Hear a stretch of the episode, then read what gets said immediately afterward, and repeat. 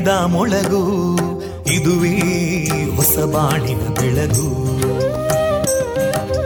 ಪಾಂಚಜನ್ಯದ ಮೊಳಗು ಇದುವೇ ಹೊಸ ಬಾಳಿನ ಬೆಳಗು.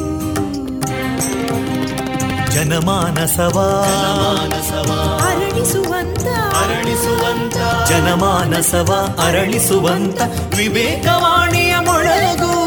ಸುಖ ದುಃಖಗಳಿಗೆ ತಾಕೊರಳಾಗುವ ನಿಲ ಪ್ರೀತಿಯದಿ ಮೊಳಗು. ಇದುವೇ ಹೊಸ ಬಾಣಿನ ಬೆಳಗು. ಇದುವೇ ಪಾಂಚಜನ್ಯದ ಮೊಳಗು. ಇದುವೇ ಪಾಂಚಜನ್ಯದ ಮೊಳಗು. ವಿವೇಕಾನಂದ ವಿದ್ಯಾವರ್ಧಕ ಸಂಘ ಪ್ರವರ್ತಿತ ರೇಡಿಯೋ ಪಾಂಚಜನ್ಯ. ಇದು ಜೀವ ಜೀವದ ಸ್ವರ ಸಂಚಾರ. ತೊಂಬತ್ತು ಬಿಂದು ಎಂಟು ಸ್ವರ ತರಾಂಗಗಳಲ್ಲಿ ಈ ಹೊತ್ತಿನ ಪ್ರಸಾರ ಕಾರ್ಯಕ್ರಮವನ್ನು ಆರಂಭಿಸುತ್ತಿದ್ದೇವೆ. ಆತ್ಮೀಯ ಶ್ರೋತೃ ಬಾಂಧವರಿಗೆ ರೇಡಿಯೋ ಪಾಂಚಜನ್ಯ ಸಮುದಾಯ ಬಾನುಲಿ ಕೇಂದ್ರ ಬಳಗದ ಪರವಾಗಿ ನಾನು ತೇಜಸ್ವಿನಿ ಮಾಡುವ ಪ್ರೀತಿಪೂರ್ವಕ ನಮಸ್ಕಾರಗಳು. ವಂದೇ ಮಾತರಂ. ವಂದೇ ಮಾತರಂ. सुजलां सुफलां मलयज शीतलां सस्यश्यामलां मातरं वन्दे मातरम्। शुभ्रजोत्स्ना पुलकितयामिनीं पुल्लकुसुमिता ध्रुमदळशोभिनीं सुहासिनीं सुमधुरभाषिणीं सुखदां वरदां मातरं वन्दे मातरम् कोटि कोटि कण्ठा कलकलनिनादकराले कोटि कोटि भुजैदृता करकलवाले अबलां केनो मायेतो बले बहुबलधारिणीं नमामि तारिणीं रिपुदलवारिणी मातरम् वन्दे मातरम् तुमि विद्या तुमि धर्मा, तुम्हें हृदि तुम्हें मर्मा. त्वं प्राणा शरीरे, बाहुते तुमि मा शक्ति. हृदये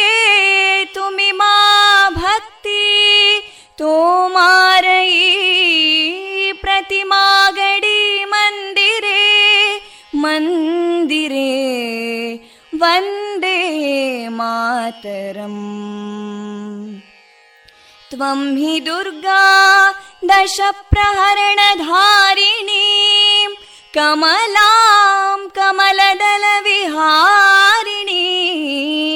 वाणीं विद्यादायिनीं नमामि त्वां नमामि कमलाम् अमलामतुलां सुजलां सुफलां मातरम् वन्दे मातरम् श्यामलां सरलां सुस्मितां भूषितां धरणीं भरणीं मातरम् वन्दे मातरम् वन्दे मातरम्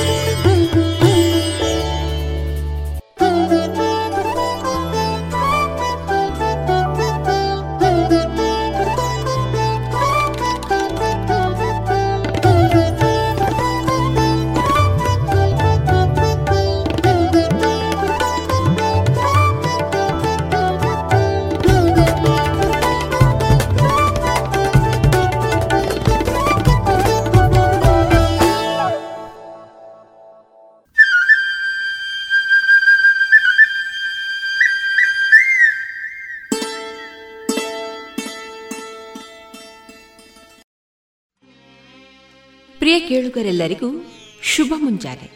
ಇಂದು ಬುಧವಾರ, ನವೆಂಬರ್ ಇಪ್ಪತ್ತ ನಾಲ್ಕು. ಈ ದಿನ ಪ್ರಸಾರಗೊಳ್ಳಲಿರುವ ಕಾರ್ಯಕ್ರಮದ ವಿವರ ಇಂತಿದೆ. ಮೊದಲಿಗೆ ಭಕ್ತಿಗೀತೆಗಳು ಮಾರುಕಟ್ಟೆದಾರಣೆ ಸೈಬರ್ ಸೆಕ್ಯುರಿಟಿ, ಅರಿವು ಮತ್ತು ಜಾಗೃತಿ ಕಾರ್ಯಕ್ರಮದ ಮೂರನೇ ಸಂಚಿಕೆಯಲ್ಲಿ ಸೈಬರ್ ಅಟ್ಯಾಕ್.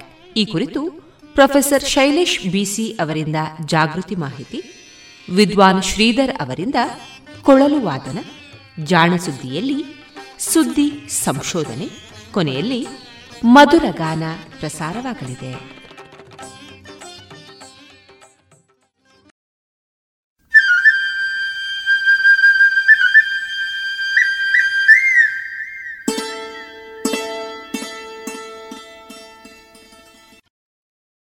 ಇದೀಗ ಮೊದಲಿಗೆ ಭಕ್ತಿಗೀತೆಗಳನ್ನ ಕೇಳೋಣ.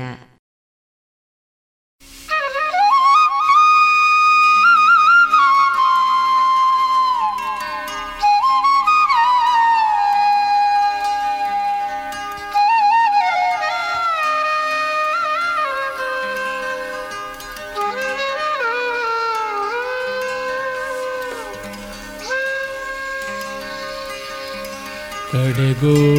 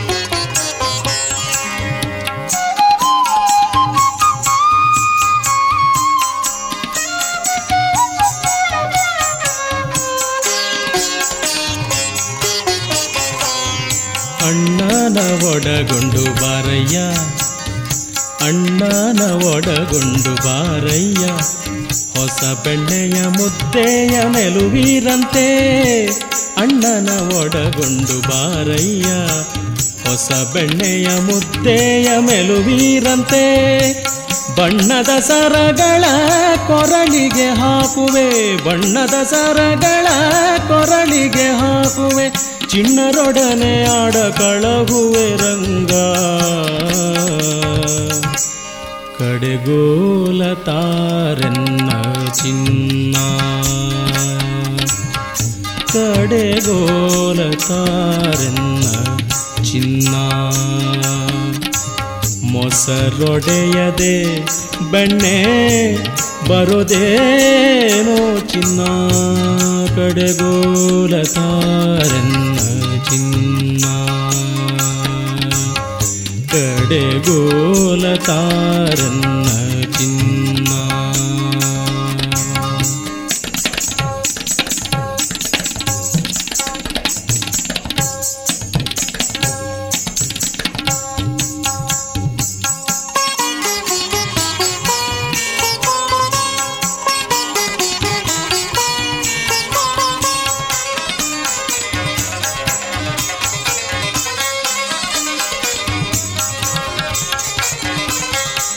ಬಚ್ಚಿಯ ತಂದು ನಿನ್ನ ಪುಟ್ಟ ಬಚ್ಚಿಯ ತಂದು ನಿನ್ನ, ಚಿನ್ನದ ತೊಟ್ಟಿನ ಕಾಲಿಗೆ ಕಟ್ಟಿಸುವೆ. ಪುಟ್ಟ ಬಚ್ಚಿಯ ತಂದು ನಿನ್ನ ಚಿನ್ನದ ತೊಟ್ಟಿಲ ಕಾಲಿಗೆ ಕಟ್ಟಿಸುವೆ. ಬಟಲು ತುಂಬಿದ ಸಕ್ಕರೆ ನಿನಗಿವೆ. ಬಟಲು ತುಂಬಿದ ಸಕ್ಕರೆ ನಿನಗಿವೆ. ಕಟ್ಟಾಣಿ ಮೂತಿನ ಸರವ ನಿನಗಿವೆ ಚಿನ್ನ. ಕಡೆಗೋಲ ತಾರನ್ನ ಚಿನ್ನ. ಕಡೆಗೋಲ ತಾರನ್ನ ಚಿನ್ನ. ಮೊಸರೊಡೆಯದೆ ಬೆಣ್ಣೆ ಬರೋದೇನೋ ಚಿನ್ನ. ಕಡೆಗೋಲ ತಾರನ್ನ ಚಿನ್ನ. ಕಡೆಗೋಲ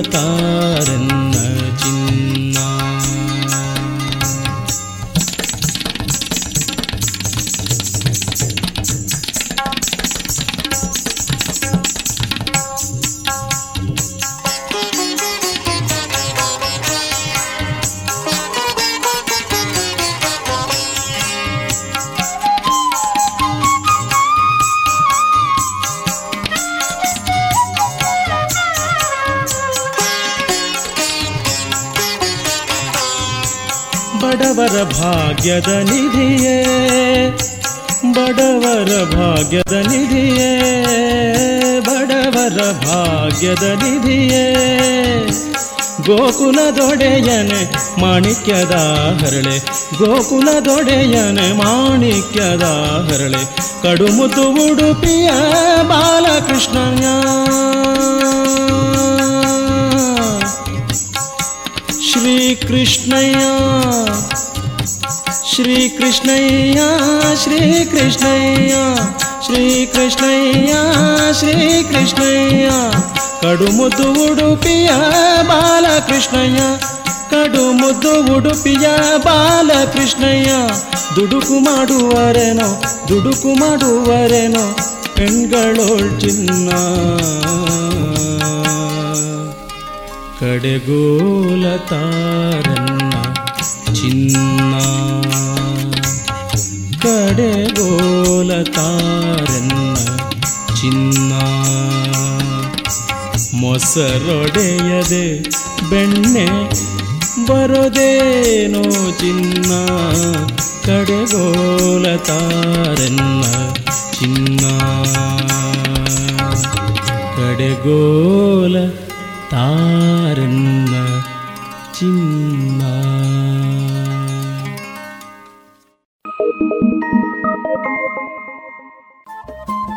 ರೇಡಿಯೋ ಪಾಂಚಜನ್ಯ ತೊಂಬತ್ತು ಬಿಂದು ಎಂಟು ಎಫ್ಎಂ ಸಮುದಾಯ ಬಾನುಲಿ ಕೇಂದ್ರ ಪುತ್ತೂರು. ಇದು ಜೀವ ಜೀವದ ಸ್ವರ ಸಂಚಾರ.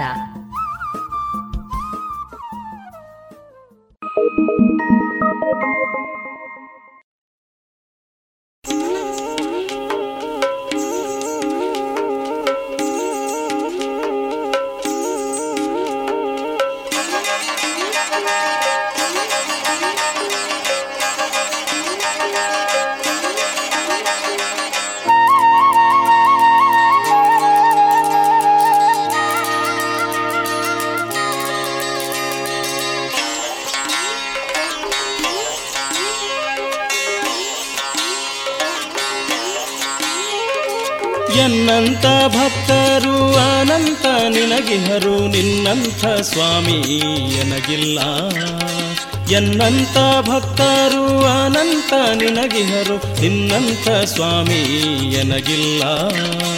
ನಿನ್ನಂಥ ಸ್ವಾಮಿ, ಎನಗಿಲ್ಲ.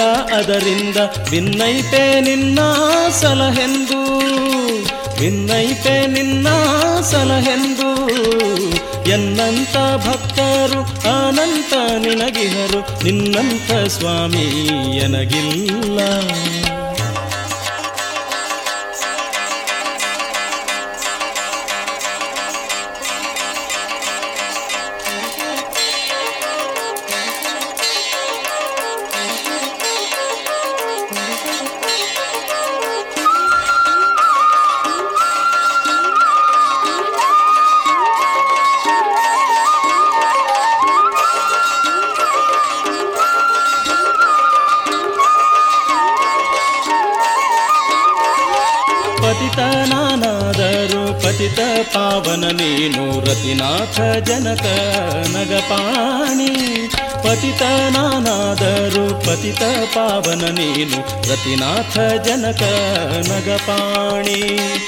ರತಿನಾಥ ಜನಕ ನಗಪಾಣಿ ನೀನಿರಲು ಇತರ ಚಿಂತ್ಯಾಕೋ ಎನಗಿನ್ನು ಮನದೊಳಗೆ ನೀನಿದ್ದು ಮನವೆಂದೆನಿಸಿಕೊಂಡು ಮನದ ವೃತ್ತಿಗಳನ್ನ ಸೃಜಿಸುವಿ ಮನದ ವೃತ್ತಿಗಳನ್ನ ಸೃಜಿಸಿ ಸಂಕರ್ಷಣನೆ ನಿನ್ನ ಕರುಣಕ್ಕೆ ಎಣೆಗಾಣೆ.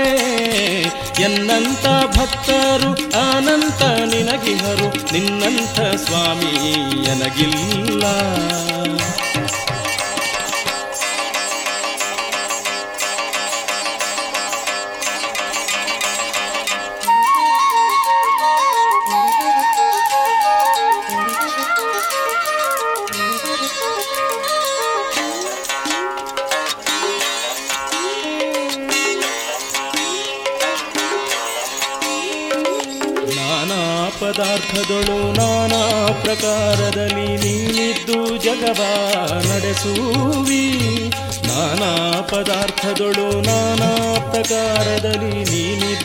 ಜಗವ ನಡೆಸುವಿ ನೀನಿದ್ದು ಜಗವ ನಡೆಸುವಿ ಹರಿ ನೀನೆ ನಾನೆಂಬೋ ನರಗೆ ಗತಿಯುಂಟೆ ಎನ್ನಪ್ಪ ಎನ್ನಮ್ಮ ಎನ್ನಯ್ಯ ಎನ್ನಣ್ಣ ಎನ್ನ ರಸ ಎನ್ನ ಕುಲದೈವ ಎನ್ನಪ್ಪ ಎನ್ನಮ್ಮ ಎನ್ನಯ್ಯ ಎನ್ನಣ್ಣ ಎನ್ನ ರಸ ಎನ್ನ ಕುಲದೈವ ಎನ್ನ ರಸ, ಎನ್ನ ಕುಲದೈವ, ಇಹ ಪರದಿ, ಎನ್ನ ಬಿಟ್ಟಗಲದೆ ಇರು ಕಂಡ್ಯ ಎನ್ನಂತ ಭಕ್ತರು ಅನಂತ ನಿನಗಿಹರು ನಿನ್ನಂಥ ಸ್ವಾಮಿ ಎನಗಿಲ್ಲ.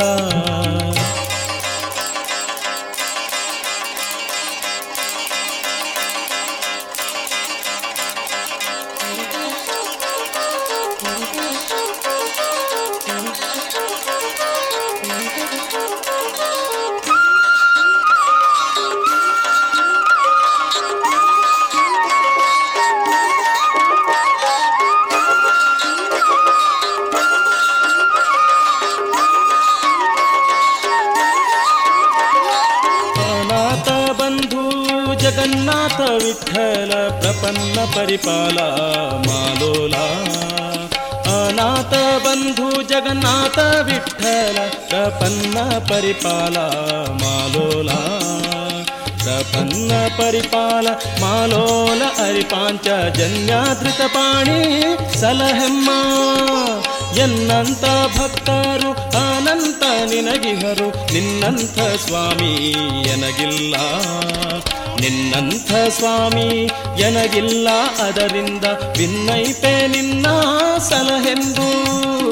ಎನ್ನಂತ ಭಕ್ತರು, ಅನಂತ ನಿನಗಿಹರು. ನಿನ್ನಂತ ಸ್ವಾಮಿ, ಎನಗಿಲ್ಲ. ನಿನ್ನಂತ ಸ್ವಾಮಿ, ಎನಗಿಲ್ಲ. ನಿನ್ನಂಥ ಸ್ವಾಮಿ, ಎನಗಿಲ್ಲ. ನಿನ್ನಂಥ ಸ್ವಾಮಿ, ಎನಗಿಲ್ಲ.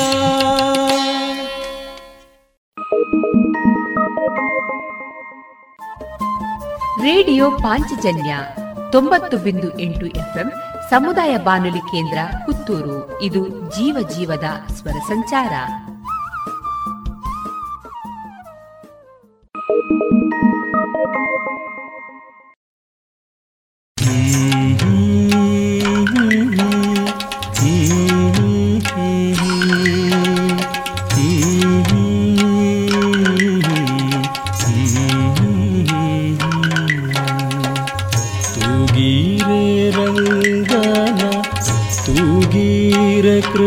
ಕೃಷ್ಣನ ತೂಗೀರೆ ಅಚ್ಯುತ ಅನಂತನ. ತುಗೀರೆ ರಂಗನ ತುಗೀರೆ ಕೃಷ್ಣನ. ತುಗೀರೆ ಅಚ್ಯುತ ಅನಂತನ. ತೂಗೀರೆ ವರಗಿರಿ ಅಪ್ಪ ತಿಮ್ಮಪ್ಪನ ತೂಗೀರೆ ವರಗಿರಿ ಅಪ್ಪ ತಿಮ್ಮಪ್ಪನ ತೂಗೀರೆ ಕಾವೇರಿ ರಂಗಯ್ಯನ. ತೂಗೀರೆ ರಂಗನ ತೂಗೀರೆ ಕೃಷ್ಣನ ತೂಗೀರೆ ಅಚ್ಯುತ ಅನಂತನ.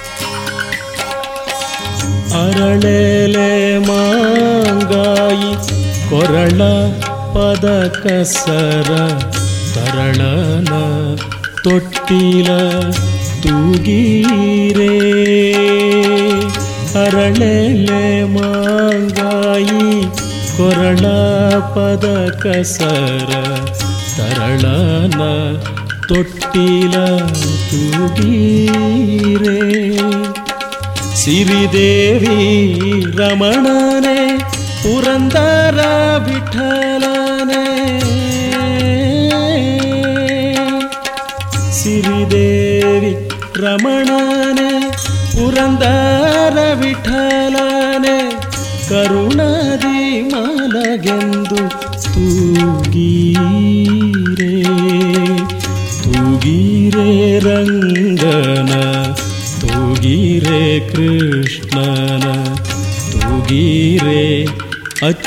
ಅಚ್ಯುತ ಅನಂತನ ತೂಗೀರೆ ವರಗಿರಿ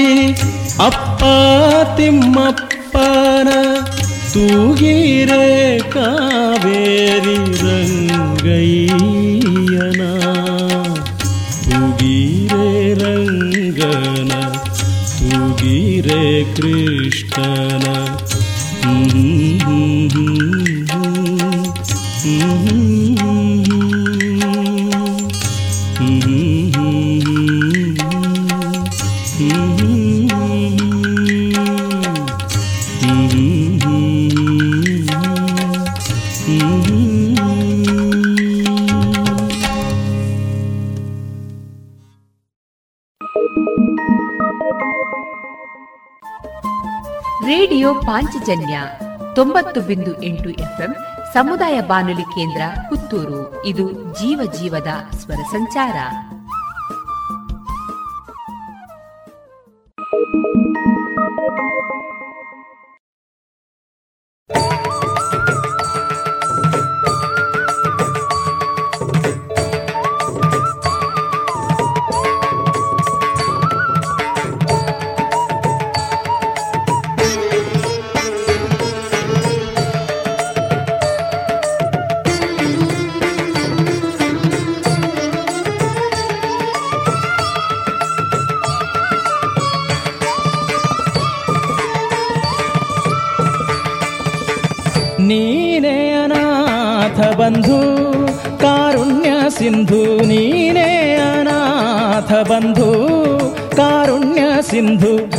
ಮದಗಜವೆಲ್ಲ ಕುಡಿದರೇನು? ಅದರ ಸಮಯಕ್ಕೆ ಒದಗಲಿಲ್ಲ. ಮದಗಜವೆಲ್ಲ ಕುಡಿದರೇನು? ಅದರ ಸಮಯಕ್ಕೆ ಒದಗಲಿಲ್ಲ. ಪದುಮನಾಭ ಮಧುಸೂದನ ಎಂದರೆ ಪದುಮನಾಭ ಮಧುಸೂದನ ಮುದದಿಂದಲಿ ಬಂದೊದಗಿದೆ ಕೃಷ್ಣ. ಮುದದಿಂದಲಿ ಬಂದೊದಗಿದೆ ಕೃಷ್ಣ. ನೀನೇ ಅನಾಥ ಬಂಧು. ಕಾರುಣ್ಯ ಸಿಂಧು ನೀನೇ ಅನಾಥ ಬಂಧು.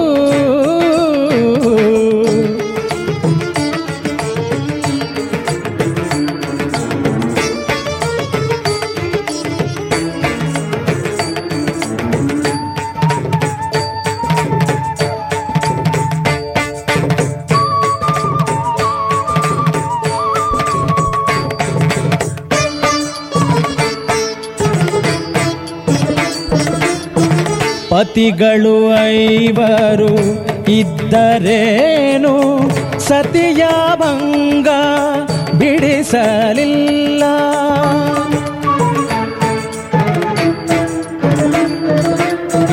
ಪತಿಗಳು ಐವರು ಇದ್ದರೇನು? ಸತಿಯ ಭಂಗ ಬಿಡಿಸಲಿಲ್ಲ. ಗತಿ ನೀನೇ ಗತಿ ನೀನೇ ಮುಕುಂದ ಎನ್ನಲು ಅತಿ ವೇಗದಿ ಅಕ್ಷಯವಿದ್ದೆ ಕೃಷ್ಣ ಅತಿ ವೇಗದಿ ಅಕ್ಷಯವಿದ್ದೆ ಕೃಷ್ಣ ನೀನೇ ಅನಾಥ ಬಂಧು ಕಾರುಣ್ಯ ಸಿಂಧು ನೀನೇ ಅನಾಥ ಬಂಧು ಆ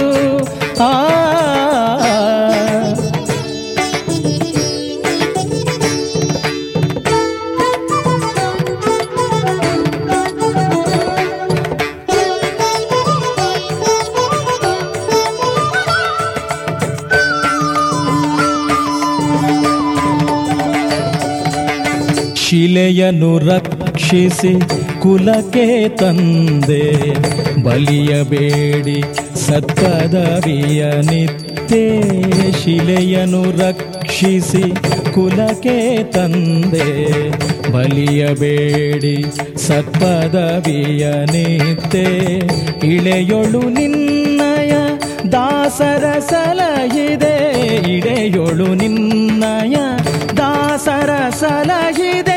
ಚೆಲುವ ಪುರಂದರ ವಿಠಲ ರಾಯ ಚೆಲುವ ಪುರಂದರ ವಿಠಲ ರಾಯ ನೀನೇ ಅನಾಥ ಬಂಧು ಕಾರುಣ್ಯ ಸಿಂಧು ನೀನೇ ಅನಾಥ ಬಂಧು ಕಾರುಣ್ಯ ಸಿಂಧು ನೀನೇ ಅನಾಥ ಬಂಧು ಅನಾಥ ಬಂಧು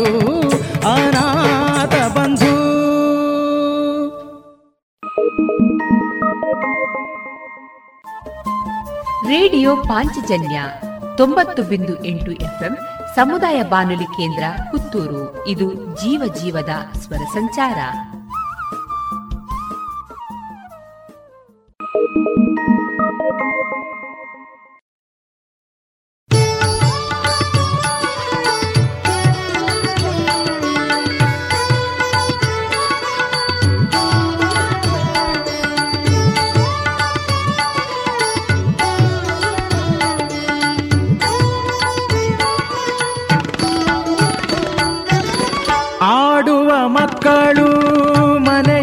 ಕಟ್ಟಿದರು, ಆಡುವ ಮಕ್ಕಳು ಮನೆಯ ಕಟ್ಟಿದರು, ಆಟ ಸಾಕೆಂದು ಮುರಿದು ಓಡಿದರು, ಆಟ ಸಾಕೆಂದು ಮುರಿದು ಓಡಿದರು. ಆಡುವ ಮಕ್ಕಳು ಮನೆಯ ಕಟ್ಟಿದರು, ಆಟ ಸಾಕೆಂದು ಮುರಿದು ಓಡಿದರು. ಹೀಗಿರಬೇಕು ಸಂಸಾರ. ಹೀಗಿರಬೇಕು ಸಂಸಾರ. ಹೀಗೆ ಬರೆದಿರಲು ಪ್ರಾಚೀನ. ಹೀಗೆ ಬರೆದಿರಲು ಪ್ರಾಚೀನ. ಆಡುವ ಮಕ್ಕಳು ಮನೆಯ ಕಟ್ಟಿದರು. ಆಡುವ ಮಕ್ಕಳು ಕಟ್ಟಿದರು ಆಟ ಸಾಕೆಂದು ಮುರಿದು ಓಡಿದರು ಆಟ ಸಾಕೆಂದು ಮುರಿದು ಓಡಿದರು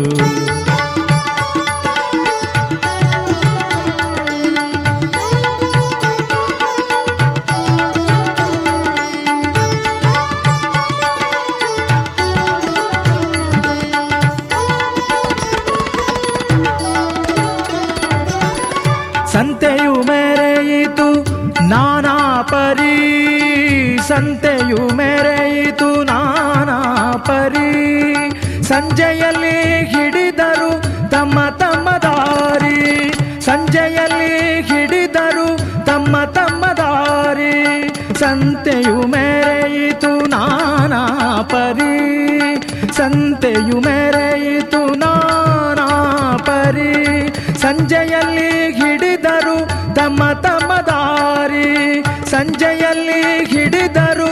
ತಮ್ಮ ತಮ್ಮ ದಾರಿ ಹಕ್ಕಿಯು ಬಂದಿತು ಅಂಗಳದಲ್ಲಿ.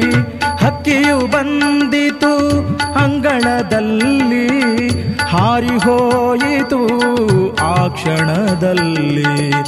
ಹಾರಿ ಹೋಯಿತು ಆ ಕ್ಷಣದಲ್ಲಿ. ಹೀಗಿರಬೇಕು ಸಂಸಾರ. ಹೀಗಿರಬೇಕು ಸಂಸಾರ. ಹೀಗೆ ಬರೆದಿರಲು ಪ್ರಾಚೀನ. ಹೀಗೆ ಬರೆದಿರಲು ಪ್ರಾಚೀನ. ಆಡುವ ಮಕ್ಕಳು ಮನೆಯ ಕಟ್ಟಿದರು. ಆಡುವ ಮಕ್ಕಳು ಮನೆಯ ಕಟ್ಟಿದರು. ಆಟ ಸಾಕೆಂದು ಮುರಿದು ಓಡಿದರು. ಆಟ ಸಾಕೆಂದು ಮುರಿದು ಓಡಿದರು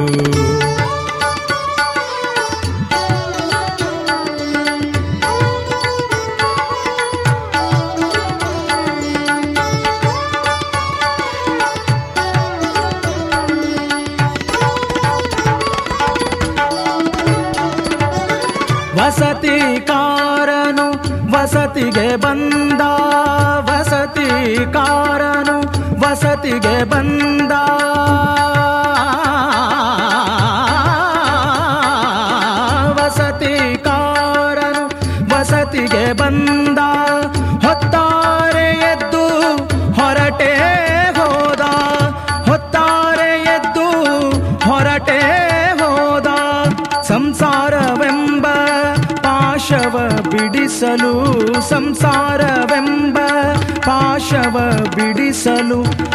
ಕಂಸಾರಿ ಪುರಂದರ ವಿಠಲನ ಸ್ಮರಿಸಿರೋ. ಕಂಸಾರಿ ಪುರಂದರ ವಿಠಲನ ಸ್ಮರಿಸಿರೋ. ಹೀಗಿರಬೇಕು ಸಂಸಾರ. ಹೀಗಿರಬೇಕು ಸಂಸಾರ. ಹೀಗೆ ಬರೆದಿರಲು ಪ್ರಾಚೀನ. ಹೀಗೆ ಬರೆದಿರಲು ಪ್ರಾಚೀನ. ಆಡುವ ಮಕ್ಕಳು ಮನೆಯ ಕಟ್ಟಿದರು, ಆಟ ಸಾಕೆಂದು ಮುರಿದು ಓಡಿದರು. ಹೀಗಿರಬೇಕು ಸಂಸಾರ ಹೀಗಿರಬೇಕು ಸಂಸಾರ. ಹೀಗೆ ಬರೆದಿರಲು ಪ್ರಾಚೀನ ಆಡುವ ಮಕ್ಕಳು ಮನೆಯ ಕಟ್ಟಿದರು, ಆಡುವ ಮಕ್ಕಳು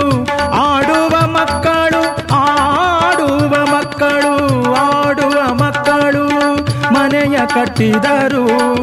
ಆಟ ಸಾಕೆಂದು ಮುರಿದು ಓಡಿದರು. ಆಟ ಸಾಕೆಂದು ಮುರಿದು ಓಡಿದರು.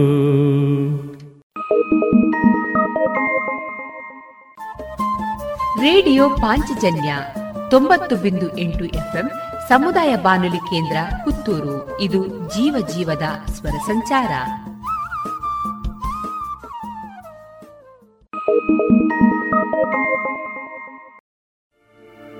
ಶ್ರೀಗಂಧನಾನಾಗಿ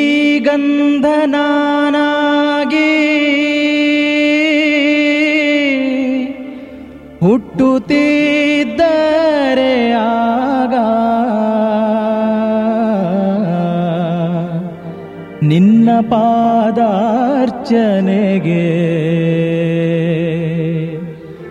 ಸವೆಯುತ್ತಿದ್ದೆ.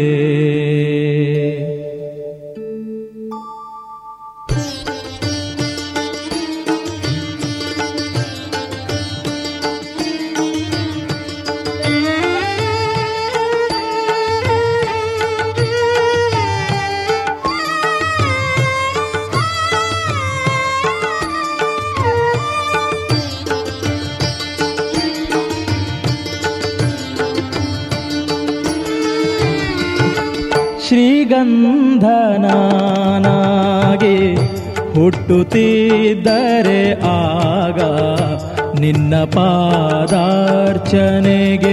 ಸವೆಯುತ್ತಿದ್ದೆ. ಶ್ರೀಗಂಧನಾಗಿ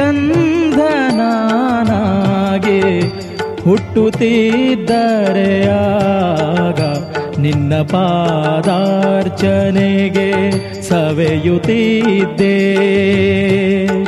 ಗಿಡದಲ್ಲಿ ಹೂವಾಗಿ ಹುಟ್ಟುತ್ತಿದ್ದರೆ ಆಗ ಗಿಡದಲ್ಲಿ ಹೂವಾಗಿ ಹುಟ್ಟುತ್ತಿದ್ದರೆ ಆಗ ಪಾದ ಪೂಜೆಯ ಸಮಯ ಬಳಿ ಸೇರುತ್ತಿದ್ದೆ. ಶ್ರೀಗಂಧನಾಗಿ ಹುಟ್ಟುತ್ತಿದ್ದರೆ ಆಗ ನಿನ್ನ ಪಾದಾರ್ಚನೆಗೆ ಸವೆಯುತ್ತಿದ್ದೆ.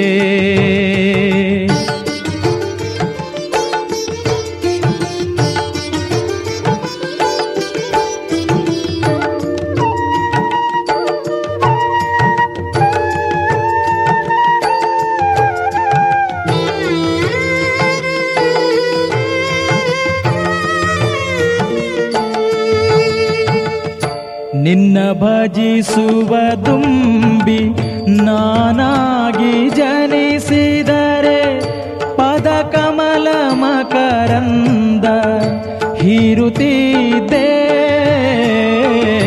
ನಿನ್ನ ಭಜಿಸುವ ದುಂಬಿ ನಾನಾಗಿ ಜನಿಸಿದರೆ ಪದ ಕಮಲ ಮಕರಂದ ಹೀರುತ್ತಿದ್ದೆ.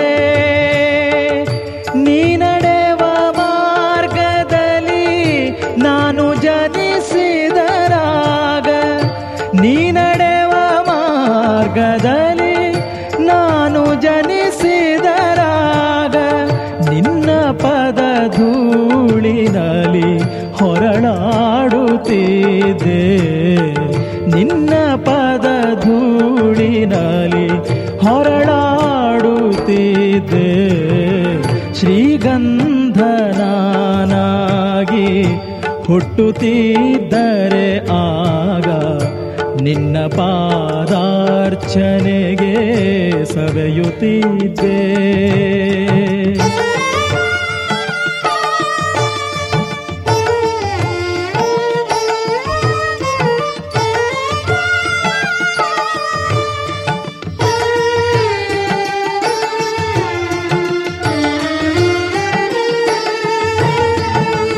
ಯಾವೊಂದು ನದಿಯಲ್ಲಿ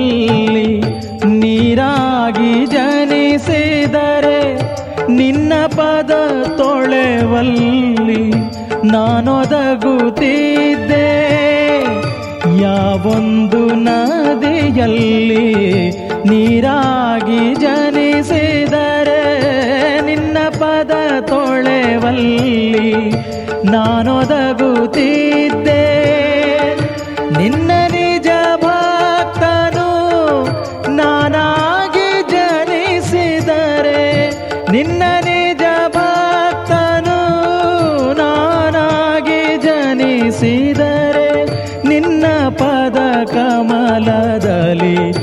ಮನೆ ಮಾಡುತ್ತಿದ್ದೆ ನಿನ್ನ ಪದ ಕಮಲದಲ್ಲಿ ಮನೆ ಮಾಡುತ್ತಿದೆ. ಶ್ರೀಗಂಧನಾಗಿ ಹುಟ್ಟುತ್ತಿದ್ದರೆ ಆಗ ನಿನ್ನ ಪಾದಾರ್ಚನೆಗೆ ಸವೆಯುತ್ತಿದ್ದೆ. ಗಿಡದಲ್ಲಿ ಹೂವಾಗಿ ಹುಟ್ಟುತ್ತಿದ್ದರೆ ಆಗ ಪಾದ ಪೂಜೆಯ ಸಮಯ ಬಳಿ ಸೇರುತ್ತಿದ್ದೆ. ಶ್ರೀಗಂಧನಾಗಿ ಹುಟ್ಟುತ್ತಿದ್ದರೆ ಆಗ ನಿನ್ನ ಪಾದಾರ್ಚನೆಗೆ ಸವೆಯುತ್ತಿದ್ದೆ. ನಿನ್ನ ಪಾದಾರ್ಚನೆಗೆ ಸವೆಯುತ್ತಿದ್ದೆ. ನಿನ್ನ ಪಾದಾರ್ಚನೆಗೆ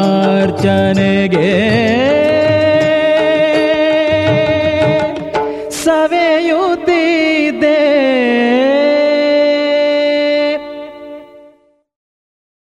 ಇದುವರೆಗೆ ಭಕ್ತಿ ಗೀತೆಗಳನ್ನ ಕೇಳಿದಿರಿ.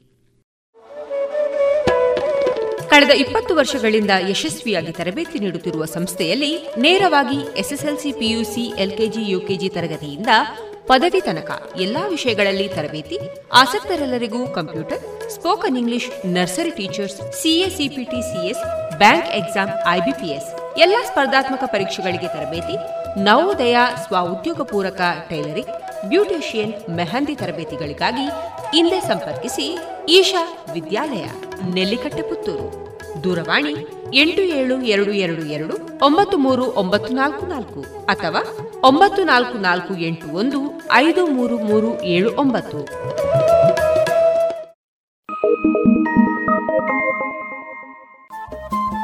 ರೇಡಿಯೋ ಪಾಂಚಜನ್ಯ ತೊಂಬತ್ತು ಬಿಂದು ಎಂಟು ಎಫ್ಎಂ ಸಮುದಾಯ ಬಾನುಲಿ ಕೇಂದ್ರ ಪುತ್ತೂರು. ಇದು ಜೀವ ಜೀವದ ಸ್ವರ ಸಂಚಾರ.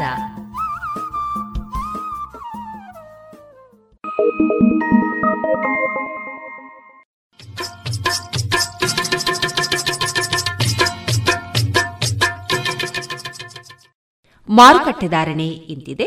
ಚಾಲಿ ಹೊಸ ಅಡಿಕೆ ಮುನ್ನೂರ ಎಪ್ಪತ್ತೈದರಿಂದ ನಾಲ್ಕುನೂರ ಇಪ್ಪತ್ತೈದು ಹಳೆ ಅಡಿಕೆ ನಾಲ್ಕುನೂರ ಎಪ್ಪತ್ತರಿಂದ ಐನೂರ ಐದು ಡಬಲ್ ಚೋಲ್ ನಾಲ್ಕುನೂರ ಎಂಬತ್ತೈದರಿಂದ ಐನೂರ ಇಪ್ಪತ್ತು ಹಳೆ ಪಟೋರ ಮುನ್ನೂರ ಎಂಬತ್ತರಿಂದ ನಾಲ್ಕುನೂರ ನಲವತ್ತು ಹೊಸ ಪಟೋರ ಮುನ್ನೂರ ಇಪ್ಪತ್ತರಿಂದ ಮುನ್ನೂರ ಎಪ್ಪತ್ತ ಐದು ಹಳೆ ಉಳ್ಳಿಗಡ್ಡೆ ಇನ್ನೂರ ಐವತ್ತರಿಂದ ಮುನ್ನೂರ ಇಪ್ಪತ್ತು ಹೊಸ ಉಳ್ಳಿಗಡ್ಡೆ ನೂರ ಐವತ್ತರಿಂದ ಇನ್ನೂರ ಐವತ್ತು ಹಳೆ ಕರಿಗೋಟು ಇನ್ನೂರ ಎಪ್ಪತ್ತರಿಂದ ಇನ್ನೂರ ತೊಂಬತ್ತು ಹೊಸ ಕರಿಗೋಟು ಇನ್ನೂರರಿಂದ ಇನ್ನೂರ ಎಪ್ಪತ್ತ ಐದು ಕಾಳುಮೆಣಸು ಮುನ್ನೂರ ತೊಂಬತ್ತರಿಂದ ಐನೂರ ಇಪ್ಪತ್ತು, ಒಣಕೊಕ್ಕೋ ನೂರ ನಲವತ್ತರಿಂದ ನೂರ ಎಂಬತ್ತ ಮೂರು ಹಸಿಕೊಕ್ಕೋ ನಲವತ್ತರಿಂದ ಐವತ್ತು, ರಬ್ಬರ್ ಧಾರಣೆ ಗ್ರೇಡ್ ನೂರ ಎಂಬತ್ತ ಏಳು ರೂಪಾಯಿ, ಲಾಟ್ ನೂರ ಎಪ್ಪತ್ತ ನಾಲ್ಕು ರೂಪಾಯಿ ಸ್ಕ್ರಾಪ್ ನೂರ ಹದಿಮೂರರಿಂದ ನೂರ ಇಪ್ಪತ್ತೊಂದು ರೂಪಾಯಿ.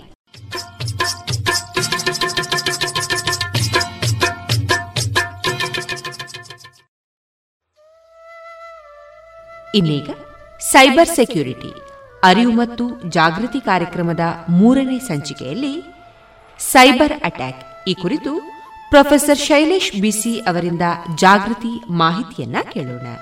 ಪ್ರಸ್ತುತಿ, Vivekananda college of engineering and technology, Puttur.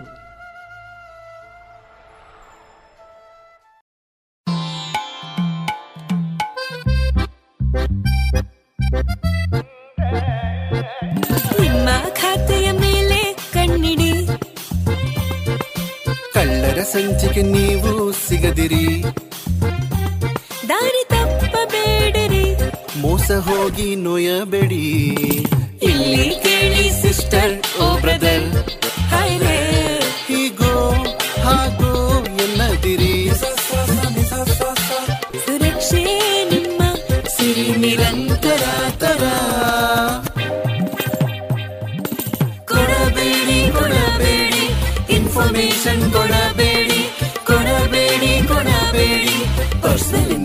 ಕೊಡಬೇಡಿ. ಸಿಪಿಪಿ ಓಟಿಪಿ ಪಿನ್ ಯಾರು ಕೇಳಿದರು. ಎಚ್ಚರ ಬಲು ಎಚ್ಚರ ಇದು ಎಲ್ಲರಿಗೂ. ಕೊಡಬೇಡಿರಿ ಬರಿಬೇಡಿರಿ ಕೊಡಬೇಡಿರಿ ಬರಿಬೇಡಿರಿ. ಕೊಡಬೇಡಿ ಕೊಡಬೇಡಿ ಇನ್ಫಾರ್ಮೇಶನ್ ಕೊಡಬೇಡಿ ಕೊಡಬೇಡಿ ಕೊಡಬೇಡಿ. ಪರ್ಸನಲ್ ಇನ್ಫಾರ್ಮೇಶನ್ ಕೊಡಬೇಡಿ. ಮತ್ತೊಂದು ವಿಷಯ ಯಾರಾದರೂ ನಿಮ್ಮ ಬ್ಯಾಂಕ್ ಬ್ಯಾಲೆನ್ಸ್ ಆಧಾರ್ ಕಾರ್ಡ್ ಮತ್ತೆ ಪ್ಯಾನ್ ನಂಬರ್ ಕೇಳಿದರೆ ಕೊಡಬೇಡಿ ಕೊಡಬೇಡಿ. ಇನ್ಫಾರ್ಮೇಶನ್ ಕೊಡಬೇಡಿ ಕೊಡಬೇಡಿ ಕೊಡಬೇಡಿ. ಪರ್ಸನಲ್ ಇನ್ಫಾರ್ಮೇಶನ್ ಕೊಡಬೇಡಿ. ಇಲ್ಲಿ ಕೇಳಿ ಸ್ವಾಮಿ ಇಂಥ ಮಾಹಿತಿ ಯಾವತ್ತೂ ಕೇಳಲ್ಲ. ಅದಕ್ಕೆ ಯಾರಾದರೂ ಅಪರಿಚಿತರು ಫೋನ್ ಮಾಡಿದರೆ? ಕೊಡಬೇಡಿ ಕೊಡಬೇಡಿ. ಇನ್ಫಾರ್ಮೇಶನ್ ಕೊಡಬೇಡಿ ಕೊಡಬೇಡಿ ಕೊಡಬೇಡಿ. ತರಪಪ್ಪ ಈ ಮೇಲಿನ ಜಾಲದಲ್ಲಿ. ಮೋಸದ ಸೈಟುಗಳಿಗೆ ಹೋಗಬೇಡಿ. ತಪ್ಪಿಯೂ ಗೊತ್ತಿಲ್ಲದ ಲಿಂಕನ್ನು. ಕ್ಲಿಕ್ ನೀವು ಮಾಡಬೇಡಿರಿ. ಅರೆ ತಮ್ಮ ನಕಲಿ ಸೈಟಿನ ಬಲೆಯಲ್ಲಿ ದೊಡ್ಡ ದೊಡ್ಡವರೇ ಬಿದ್ದ್ಬಿಟ್ಟಿದ್ದಾರೆ ಕೊಡಬೇಡಿ ಕೊಡಬೇಡಿ. ಇನ್ಫಾರ್ಮೇಶನ್ ಕೊಡಬೇಡಿ ಕೊಡಬೇಡಿ. ಕೊಡಬೇಡಿ. ಪರ್ಸನಲ್ ಇನ್ಫಾರ್ಮೇಶನ್ ಕೊಡಬೇಡಿ. ಇಲ್ಲಿ ಕೇಳಿ ಸಿಸ್ಟರ್ ಓ ಬ್ರದರ್ ಹಾಯ್ ರೇ ಸದಾ ನೆಮ್ಮದಿಯಲ್ಲಿ ಇದಿರಿ ಸುರಕ್ಷೆ ನಿಮ್ಮ ಸಿರಿ ನಿರಂತರ ತರ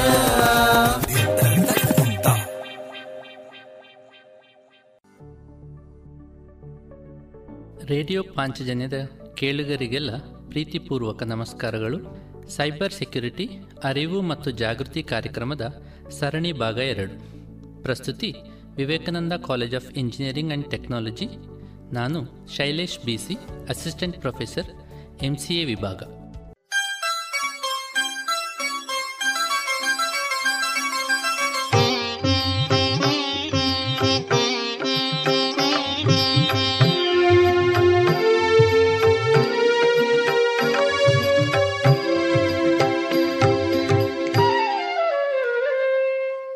ಇಂದು ನಾವು ಸೈಬರ್ ಅಟ್ಯಾಕ್ನಲ್ಲಿ ಬಹುಮುಖ್ಯವಾಗಿ ನಡೆಯುವ ಫಿಶಿಂಗ್ ಬಗ್ಗೆ ತಿಳಿದುಕೊಳ್ಳೋಣ. ನಿಮಗೆ ಅನಿಸ್ತಾ ಇರ್ಬೋದು, ಇದೇನಪ್ಪ ಫಿಶಿಂಗ್ ಬಗ್ಗೆ ಹೇಳ್ತಾ ಇದ್ದೀವಿ? ಇದೇನಾದರೂ ಮೀನು ಹಿಡಿಯೋದ್ರ ಬಗ್ಗೆ ಸಂಬಂಧ ಇದೆಯಾ? ಮೀನು ಹಿಡಿಯೋದಲ್ಲೂ ಇದರಲ್ಲೂ ಏನಾದರೂ ವ್ಯತ್ಯಾಸ ಇದೆಯಾ ಅಂತ ಅನಿಸ್ತಿರ್ಬೋದು. ಮೀನು ಹಿಡಿಯೋದು ಅಂದರೆ ಗಾಳ ಹಾಕಿ ಅದರಲ್ಲಿ ಎರೆಹೊಳ ಇಟ್ಟು ಆಮೇಲೆ ಮೀನಿಗೆ ಕೊಡ್ತೀವಿ. ಮೀನು ಅದರಲ್ಲಿ ಬಂದು ಸಿಕ್ಕಾಕೊಳ್ತದೆ. ಇದು ಸಾಮಾನ್ಯ ಪ್ರವೃತ್ತಿ. ಮೀನು ಹಿಡಿಯೋ ಜನರಿಗೆಲ್ಲ ಇದು ಕರೆಕ್ಟಾಗಿ ಗೊತ್ತಿರ್ತದೆ. ಅದೇ ರೀತಿ ಸೈಬರ್ ವರ್ಲ್ಡಲ್ಲಿ ಬಂದಾಗ ಫಿಶಿಂಗ್ ಅಂದರೆ ಇದೇ ರೀತಿ ನಾವು ಗಾಳವನ್ನು ಹಾಕ್ತೀವಿ. ಆ ಫಿಶಿಂಗ್ ಮಾಡುವವರು ಎರೆಹುಳ ಥರದ ಒಂದು ಇಮೇಲ್ ಅಥವಾ ಎಸ್ ಎಂ ಎಸ್ ಅಥವಾ ಯಾವುದಾದ್ರು ಒಂದು ಲಿಂಕನ್ನು ಕಳಿಸ್ತಾರೆ. ಆ ಲಿಂಕ್ ಒಂಥರ ಎರೆಹುಳ ಥರ ಇರ್ತದೆ. ಅದನ್ನು ನೋಡಿ ನಾವು ಯಾವುದೋ ಒಂದು ಉಪಯೋಗಕರ ಆಗಿರ್ಬೋದು ಅಂತ ತಿಳ್ಕೊಂಡು ಅದಕ್ಕೆ ಅಟ್ಯಾಕಿಗೆ ಸಿಕ್ಕಾಕೊಳ್ತೀವಿ. ಈ ರೀತಿ ಅಟ್ಯಾಕನ್ನು ನಾವು ಫಿಶಿಂಗ್ ಅಂತ ಹೇಳ್ತೀವಿ. ಫಿಶಿಂಗ್ ವರ್ಡ್ ಸೈಬರ್ ಸೆಕ್ಯೂರಿಟಿಗೆ ಸಂಬಂಧಪಟ್ಟಿರ್ಬೋದು. ಬಟ್ ಅದರಲ್ಲಿ ಸಹ ನಾವು ಮೀನು ಹಿಡಿಯೋದ್ರೂ ಸಹ ಎರಡಕ್ಕೂ ಒಂದು ಸಾಮ್ಯತೆ ಇದೆ. ಹೇಗೆ ಅಂತ ಹೇಳಿದರೆ, ಮೀನು ಹಿಡಿಯೋದ್ರಲ್ಲಿ ಗಾಳ ಹಾಕಿ ಮೀನು ಹಿಡಿತಾರೆ. ಅದೇ ರೀತಿಯ ಗಾಳವನ್ನು ಇಲ್ಲಿ ಸೈಬರ್ ಹ್ಯಾಕರ್ಸ್ ಉಪಯೋಗಿಸ್ಕೊಳ್ತಾರೆ. ಹ್ಯಾಕರ್ಗಳು ನಮ್ಮದೇ ಪರ್ಸ್ನಲ್ ಇನ್ಫಾರ್ಮೇಷನ್ನ ಬೇರೆ ಕಡೆಯಿಂದ ಕಲೆ ಹಾಕಿ ಅದನ್ನು ಉಪಯೋಗಿಸಿಕೊಂಡು ನಮ್ಮ ಮೇಲೆ ಅಟ್ಯಾಕ್ ಮಾಡ್ತಾರೆ.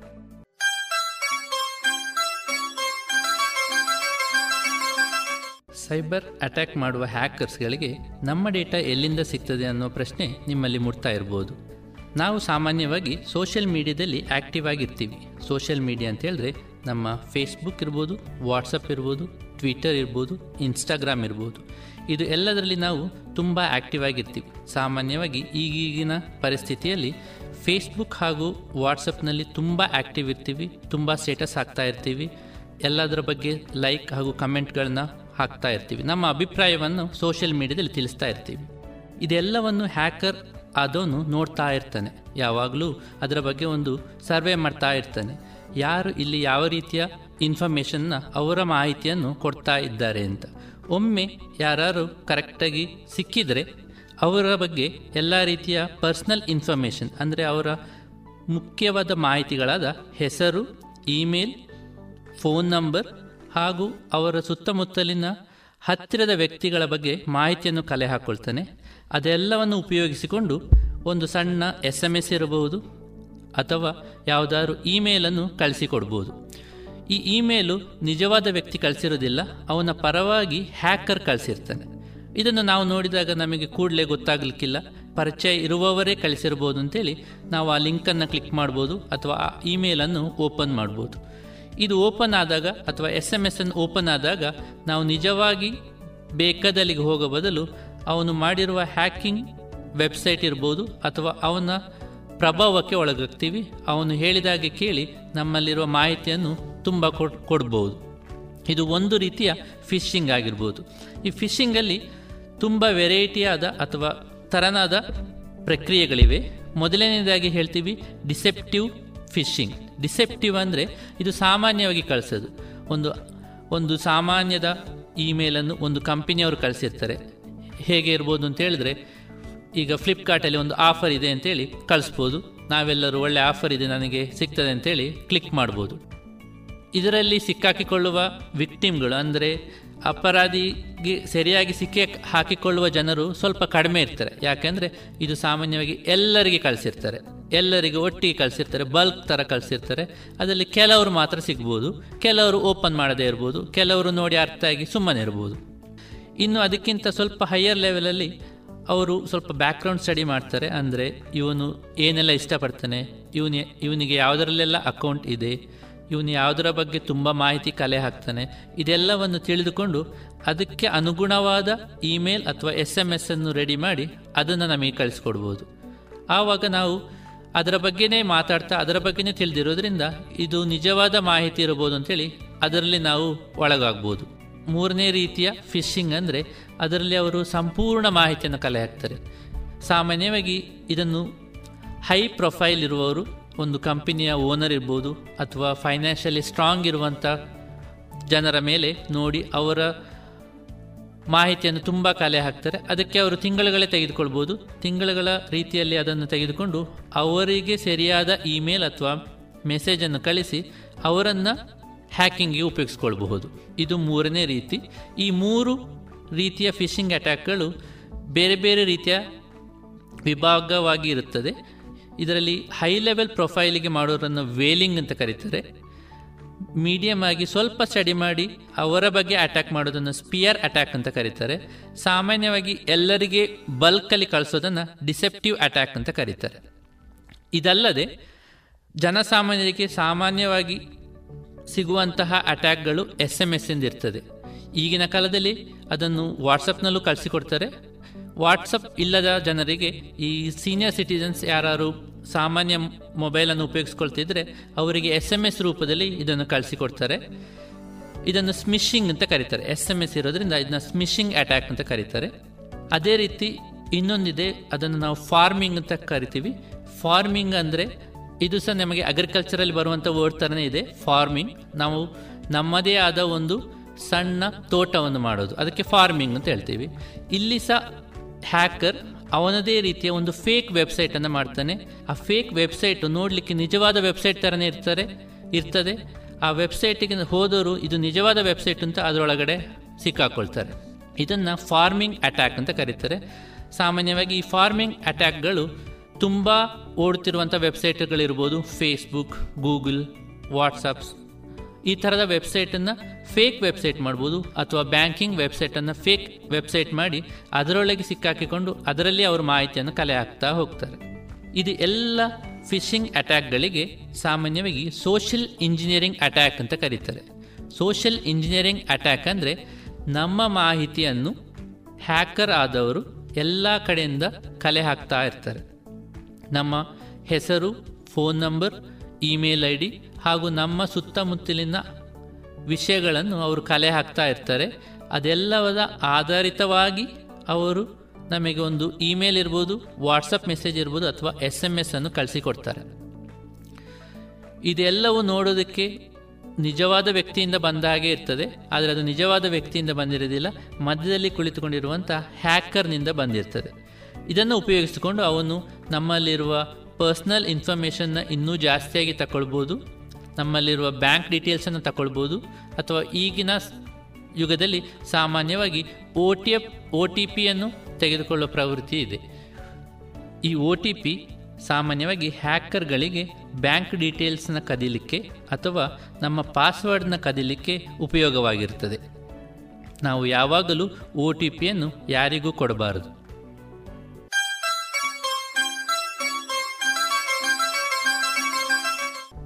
ಈ ಹ್ಯಾಕರ್ ಕೆಲವೊಮ್ಮೆ ನಮ್ಮ ಅಕೌಂಟನ್ನು ಮಾತ್ರ ಹ್ಯಾಕ್ ಮಾಡದೆ ನಮ್ಮ ಐಡೆಂಟಿಯನ್ನು ಹ್ಯಾಕ್ ಮಾಡುತ್ತಾನೆ. ಹೇಗೆಂದರೆ ನನ್ನದೊಂದು ಇಮೇಲ್ ಇರ್ಬೋದು, ಆ ಇಮೇಲ್ನ ಪಾಸ್ವರ್ಡ್ ಏನಾದರೂ ಅವನಿಗೆ ತಿಳಿದು ಹೋದರೆ ಅವನು ಆ ಪಾಸ್ವರ್ಡನ್ನು ಇಟ್ಕೊಂಡು ನನ್ನ ಇಮೇಲಲ್ಲಿ ಇರುವ ಬೇರೆ ಕನೆಕ್ಟೆಡ್ ಅಪ್ಲಿಕೇಶನ್ಸ್ ಇರ್ಬೋದು. ಈಗ ನನ್ನ ಇಮೇಲಿಂದ ಫೇಸ್ಬುಕ್ ಇರ್ಬೋದು ವಾಟ್ಸಪ್ ಇರ್ಬೋದು ಬ್ಯಾಂಕ್ ಅಕೌಂಟ್ಸ್ ಇರ್ಬೋದು, ಅಥವಾ ಸಿಮ್ ಕಾರ್ಡ್ಸ್ ಇರ್ಬೋದು, ಅದೆಲ್ಲವೂ ಕನೆಕ್ಟ್ ಆಗಿರ್ತದೆ. ಇದು ಎಲ್ಲರ ಮಾಹಿತಿಯನ್ನು ಒಂದೇ ಇಮೇಲ್ನಲ್ಲಿ ಪಡೆದುಕೊಂಡು ನನ್ನ ಐಡೆಂಟಿಟಿ ಥೆಫ್ಟ್, ಅಂದರೆ ನನ್ನನ್ನೇ ಅವನಾಗಿ ಬೇರೆ ಕಡೆಗೆ ತೋರಿಸ್ತಾ ಇರ್ಬೋದು. ಇದನ್ನು ಸಹ ಒಂದು ಹ್ಯಾಕಿಂಗ್ ಅಂತ ಹೇಳ್ತಾರೆ. ಈ ಎಲ್ಲ ಫಿಶಿಂಗ್ ಅಟ್ಯಾಕ್ಗಳಿಂದ ನಾವು ಸುಲಭವಾಗಿ ತಪ್ಪಿಸಿಕೊಳ್ಳಬೇಕಂದ್ರೆ ನಾವು ಕೆಲವೊಂದು ಜಾಗೃತಿಯನ್ನು ಮೂಡಿಸಿಕೊಳ್ಳಬೇಕು. ಮೊದಲನೇದಾಗಿ ನಾವು ಯಾವಾಗಲೂ ಯು ಆರ್ ಎಲ್ ಅನ್ನು ಕರೆಕ್ಟಾಗಿ ನೋಡಬೇಕು. ಅಂದರೆ ನಮಗೆ ಯಾವುದೇ ಲಿಂಕ್ ಬಂದರೆ ಅದನ್ನು ಕೂಡಲೇ ಕ್ಲಿಕ್ ಮಾಡಬಾರ್ದು. ಅದರಲ್ಲಿರುವ ಹೆಸರನ್ನು ಸರಿಯಾಗಿ ನೋಡಿಕೊಳ್ಳಬೇಕು. ಸಾಮಾನ್ಯವಾಗಿ ಎಲ್ಲ ಲಿಂಕ್ಗಳು H T T P S ಅದಿಲ್ಲದಿದ್ದರೆ ಬರೀ ಹೆಚ್ ಟಿ ಟಿ ಪಿ ಆಗಿದ್ದರೆ ಅದು ತುಂಬ ಸೆಕ್ಯೂರ್ಡ್ ಅಲ್ಲ ಎಂದು ತಿಳಿದುಕೊಂಡಿರಬೇಕು. ನಾವು ಮೊದಲು ಅದು H T T P S ಇದೆಯಾ ಎಂದು ಪರೀಕ್ಷಿಸಬೇಕು. ಅದು H T T P S ಇದ್ದರೆ ಸೆಕ್ಯೂರ್ಡ್ ವೆಬ್ಸೈಟ್ ಅಂದರೆ ನಾವು ಆ ವೆಬ್ಸೈಟನ್ನು ಕ್ಲಿಕ್ ಮಾಡಬಹುದು ಎಂದು ಅರ್ಥ. ಅದರೊಂದಿಗೆ ನಾವು ಅದರ ಮುಂದಿರುವ ಅಕ್ಷರಗಳು ಸಂಬಂಧಪಟ್ಟ ವೆಬ್ಸೈಟದ್ದೇ ಅಲ್ಲವಾ ಹೌದಾ ಎಂದು ನೋಡಬೇಕು. ಫೇಸ್ಬುಕ್ ಆದರೆ F A C E B O O K ಎಂದು ಇರುತ್ತದೆ. ಅದನ್ನು ಹ್ಯಾಕರ್ ಏನಾದರೂ ಫೇಕ್ ವೆಬ್ಸೈಟ್ ಅಥವಾ ಫಾರ್ಮಿಂಗ್ ರೀತಿಯಲ್ಲಿ ವೆಬ್ಸೈಟ್ ಮಾಡಿದರೆ ಅದರ ಹೆಸರನ್ನು ಫೇಸ್ಬುಕ್ ಬದಲು ಒಂದು ಓ ಇಲ್ಲದೆ ಬರೆಯಬಹುದು. ಹೇಗೆಂದರೆ F A C E B O K ನಮಗೆ ಓದುವಾಗ ಫೇಸ್ಬುಕ್ ಅಂತಲೇ ಓದ್ತೀವಿ, ಆದರೆ ನಿಜವಾಗಲೂ ಅದು ಫೇಸ್ಬುಕ್ ಆಗಿರೋದಿಲ್ಲ. ಫೇಕ್ ವೆಬ್ಸೈಟ್ ಆಗಿರ್ತದೆ, ನೋಡಲಿಕ್ಕೆ ಫೇಸ್ಬುಕ್ ಥರನೇ ಇರ್ತದೆ. ನಾವು ಅದರೊಳಗೆ ನಮ್ಮ ಯೂಸರ್ ನೇಮ್ ಪಾಸ್ವರ್ಡ್ ಏನಿದೆ, ಅದರ ಲಾಗಿನ್ಸ್ ಕೊಟ್ಟರೆ ಅದು ನಿಜವಾದ ಫೇಸ್ಬುಕ್ಕಿಗೆ ಹೋಗುವ ಬದಲು ಹ್ಯಾಕರ್ನ ಕೈಗೆ ಹೋಗಿಬಿಡ್ತದೆ. ಸೊ ಮೊದಲನೇದಾಗಿ ನಾವು ನಮ್ಮ ಲಿಂಕ್ ಕ್ಲಿಕ್ ಮಾಡುವಾಗ ಅದು ಸರಿ ಇದೆಯಾ ಎಂದು ನೋಡಿಕೊಳ್ಳಬೇಕು. ತುಂಬ ಮುಖ್ಯವಾಗಿ H T T P S ಇದೆಯಾ ಎಂದು ನೋಡಿಕೊಳ್ಳಬೇಕು. ಆ ಎಸ್ ಅನ್ನೋದು ಸೆಕ್ಯೂರಿಟಿಯ ಬಗ್ಗೆ ಹೇಳಿಕೊಡ್ತದೆ.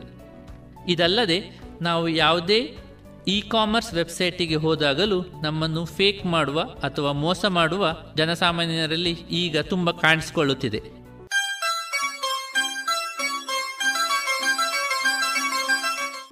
E commerce website. E commerce website ಎಂದರೆ ಮನೆಯಲ್ಲೇ ಕುಳಿತುಕೊಂಡು ನಮ್ಮಲ್ಲಿರುವ ಯಾವುದಾದರೂ ಮೊಬೈಲ್ ಅಥವಾ ಲ್ಯಾಪ್ಟಾಪ್ನ ಮೂಲಕ ಯಾವುದೇ ಥಿಂಗ್ಸ್ಗಳನ್ನು ಆನ್ಲೈನ್ನಲ್ಲಿ ತರಿಸಿಕೊಳ್ಳುವುದು. ಸಾಮಾನ್ಯವಾಗಿ ನಾವು ಫೇಸ್ಬುಕ್ ಅಮೆಝಾನ್ಗಳನ್ನು ಉಪಯೋಗಿಸಿಕೊಳ್ಳುತ್ತೇವೆ. ಈಗ ಅದೇ ರೀತಿಯ ತುಂಬ ವಿಧವಾದ ವೆಬ್ಸೈಟ್ಗಳಿವೆ. ಕೆಲವೊಂದು ನಿಜವಾದ ವೆಬ್ಸೈಟ್ ಇರ್ತದೆ, ಕೆಲವು ಫೇಕ್ ವೆಬ್ಸೈಟ್ಗಳಿರ್ತವೆ.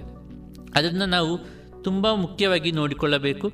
ಕೆಲವೊಮ್ಮೆ ನಾವು ಆರ್ಡರ್ ಮಾಡಿರೋ ವಸ್ತುಗಳು ಹಣ ಕೊಟ್ಟರೂ ಸರಿಯಾಗಿ ಬರದ ಇರುವ ರಿಪೋರ್ಟ್ಗಳು ತುಂಬ ಇದೆ. ಇದು ಸಾಮಾನ್ಯವಾಗಿ ಈಗಿನ ಡಿಜಿಟಲ್ ಯುಗ ಕೊರೋನಾ ಬಂದ ಮೇಲೆ ಜಾಸ್ತಿ ಆಗಿದೆ. ಗೊತ್ತಿರುವ ವೆಬ್ಸೈಟ್ಗಳನ್ನು ಮಾತ್ರ ಉಪಯೋಗಿಸಿದರೆ ಇದರಿಂದ ನಾವು ಉಳಿದುಕೊಳ್ಳಬಹುದು, ಬಚಾವಾಗಬಹುದು.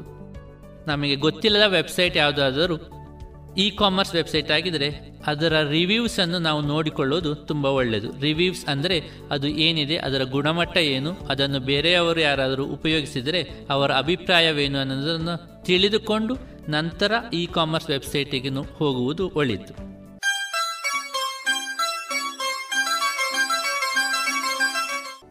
ಈ ಹ್ಯಾಕಿಂಗ್ನಲ್ಲಿ ಮೂರನೇದು ಮಾಹಿತಿ ನಾಶ. ಮಾಹಿತಿ ನಾಶ ಅಂದರೆ ಹ್ಯಾಕರ್ ಆದವನು ನಮ್ಮ ಮಾಹಿತಿಯನ್ನು ತೆಗೆದುಕೊಂಡು ಅದನ್ನು ನಾಶ ಮಾಡಬಹುದು. ಈಗ ಹ್ಯಾಕರ್ ಆದವನು ನಮ್ಮ ಇಮೇಲನ್ನು ತಗೊಂಡು ಆ ಒಳಗಿರುವ ಇಮೇಲ್ನ ಎಲ್ಲ ಇನ್ಫಾರ್ಮೇಷನನ್ನು ಅಥವಾ ಅದರೊಳಗಿರುವ ಎಲ್ಲ ಇಮೇಲನ್ನು ಡಿಲೀಟ್ ಮಾಡಬಹುದು. ಇದನ್ನು ಮಾಹಿತಿ ನಾಶ ಅಂತ ಹೇಳ್ತೀವಿ. ಈ ಥರ ಆದರೆ ನಮಗೆ ಬೇಕಾದ ಯಾವುದೇ ಕನೆಕ್ಷನ್ ಸಿಗದೇ ಇರಬಹುದು. ಇನ್ನೂ ಸ್ವಲ್ಪ ಮುಂದುವರೆದು ರ್ಯಾನ್ಸಮ್ ವೇರ್ ದಾಳಿ ಅಂತ ಕೇಳಿಪಟ್ಟಿರ್ಬೋದು ಎಲ್ಲರೂ. ರ್ಯಾನ್ಸಮ್ ವೇರ್ ದಾಳಿಯನ್ನು ತುಂಬ ಸಣ್ಣದಾಗಿ ಹೇಳಬೇಕೆಂದರೆ ಯಾವುದಾದ್ರೂ ಕಂಪ್ಯೂಟರ್ ಅಥವಾ ಮೊಬೈಲನ್ನು ಹ್ಯಾಕರ್ ಆದವನು ಒಳಗೆ ಬಂದು ಆನ್ಲೈನ್ನಲ್ಲಿ ನಮ್ಮ ಎಲ್ಲ ಮಾಹಿತಿಯನ್ನು ಸೀಕ್ರೆಟ್ ಕೋಡ್ ಆಗಿ ಇಟ್ಟಿರ್ತಾನೆ. ಆ ಸೀಕ್ರೆಟ್ ಕೋಡನ್ನು ಓಪನ್ ಮಾಡಬೇಕಂದ್ರೆ ಅವನಿಗೆ ಹಣದ ರೂಪದಲ್ಲಿ ಬಿಟ್ ಕಾಯಿನ್ಸ್ ಇರ್ಬೋದು ಅಥವಾ ನಿಜವಾದ ಹಣವನ್ನೇ ಕಳಿಸಿಕೊಟ್ಟರೆ ಮಾತ್ರ ಓಪನ್ ಮಾಡ್ತಾನೆ. ಓಪನ್ ಮಾಡೋಕ್ಕೆ ಹಣ ಕಳಿಸಲಿಲ್ಲ ಅಂದರೆ ಅದನ್ನ ಡಿಲೀಟ್ ಮಾಡುವ ಸಾಧ್ಯತೆ ಇರ್ತದೆ ಅಥವಾ ರಿಮೂವ್ ಮಾಡುವ ಸಾಧ್ಯತೆ ಇರ್ತದೆ. ಇದನ್ನು ರ್ಯಾನ್ಸಮ್ ವೇರ್ ದಾಳಿ ಎಂದು ಕರೆಯುತ್ತಾರೆ ಇದರಲ್ಲಿ ವಿವಿಧ ರೀತಿಯ ದಾಳಿಗಳಿರ್ತವೆ. ಇದು ಮುಖ್ಯವಾಗಿ ಅತಿ ಹೆಚ್ಚು ಮಾಹಿತಿಯನ್ನು ಯಾರೆಲ್ಲ ಇಟ್ಕೊಂಡಿರ್ತಾರೆ, ಅವರಿಗೆ ಅಟ್ಯಾಕ್ ಆಗೋದು ಜಾಸ್ತಿ. ಸೊ ಇದರ ಬಗ್ಗೆ ಸಹ ನಾವು ತುಂಬ ಜಾಗೃತರಾಗಿರಬೇಕು. ಇದು ಎಲ್ಲವೂ ನಡೆಯಬೇಕಾದರೆ ವೈರಸ್ ಅಟ್ಯಾಕ್ ಅಥವಾ ಮಾಲ್ವೇರ್ ಅಟ್ಯಾಕ್ ಅಥವಾ ಆ್ಯಪ್ಸ್ ಅಟ್ಯಾಕ್ಗಳಿಂದ ನಡೆಯುತ್ತದೆ. ಇದೆಲ್ಲದಕ್ಕೆ ಮುಖ್ಯ ಕಾರಣ ನಾವು ಉಪಯೋಗಿಸುವ ಲಿಂಕ್. ಆ ಲಿಂಕಿನ ಬಗ್ಗೆ ಯಾವಾಗಲೂ ಜಾಗೃತರಾಗಿರಬೇಕು. ಮೊಬೈಲ್ನಲ್ಲಿ ನಾವೇನಾದರೂ ಅಪ್ಲಿಕೇಶನ್ಸ್ ಇನ್ಸ್ಟಾಲ್ ಮಾಡ್ತಿರುವಾಗ ಪ್ಲೇಸ್ಟೋರಿಂದ ಮಾತ್ರ ಮಾಡಬೇಕು. ಅದು ಬಿಟ್ಟು ಯಾರೋ ಕಳಿಸಿದರೂ ನಮಗೆ ಗೊತ್ತಿದೆ ಅವರನ್ನು ಅಂತ ಲಿಂಕ್ ಕ್ಲಿಕ್ ಮಾಡಿದರೆ ಅದು ನಮ್ಮನ್ನು ಫೇಕ್ ವೆಬ್ಸೈಟಿಗೆ ತೆಗೆದುಕೊಂಡು ಹೋಗ್ಬೋದು ಅಥವಾ ನಮ್ಮ ಮೊಬೈಲ್ನಲ್ಲಿ ಬೇರೆ ರೀತಿಯ ವೈರಸ್ ಅಪ್ಲಿಕೇಶನನ್ನು ಇನ್ಸ್ಟಾಲ್ ಮಾಡಿಸ್ಕೊಂಡು ನಮಗೆ ತೊಂದರೆ ಆಗುವಂತಹ ಪರಿಸ್ಥಿತಿಗಳು ತುಂಬ ಜಾಸ್ತಿ ಇದೆ.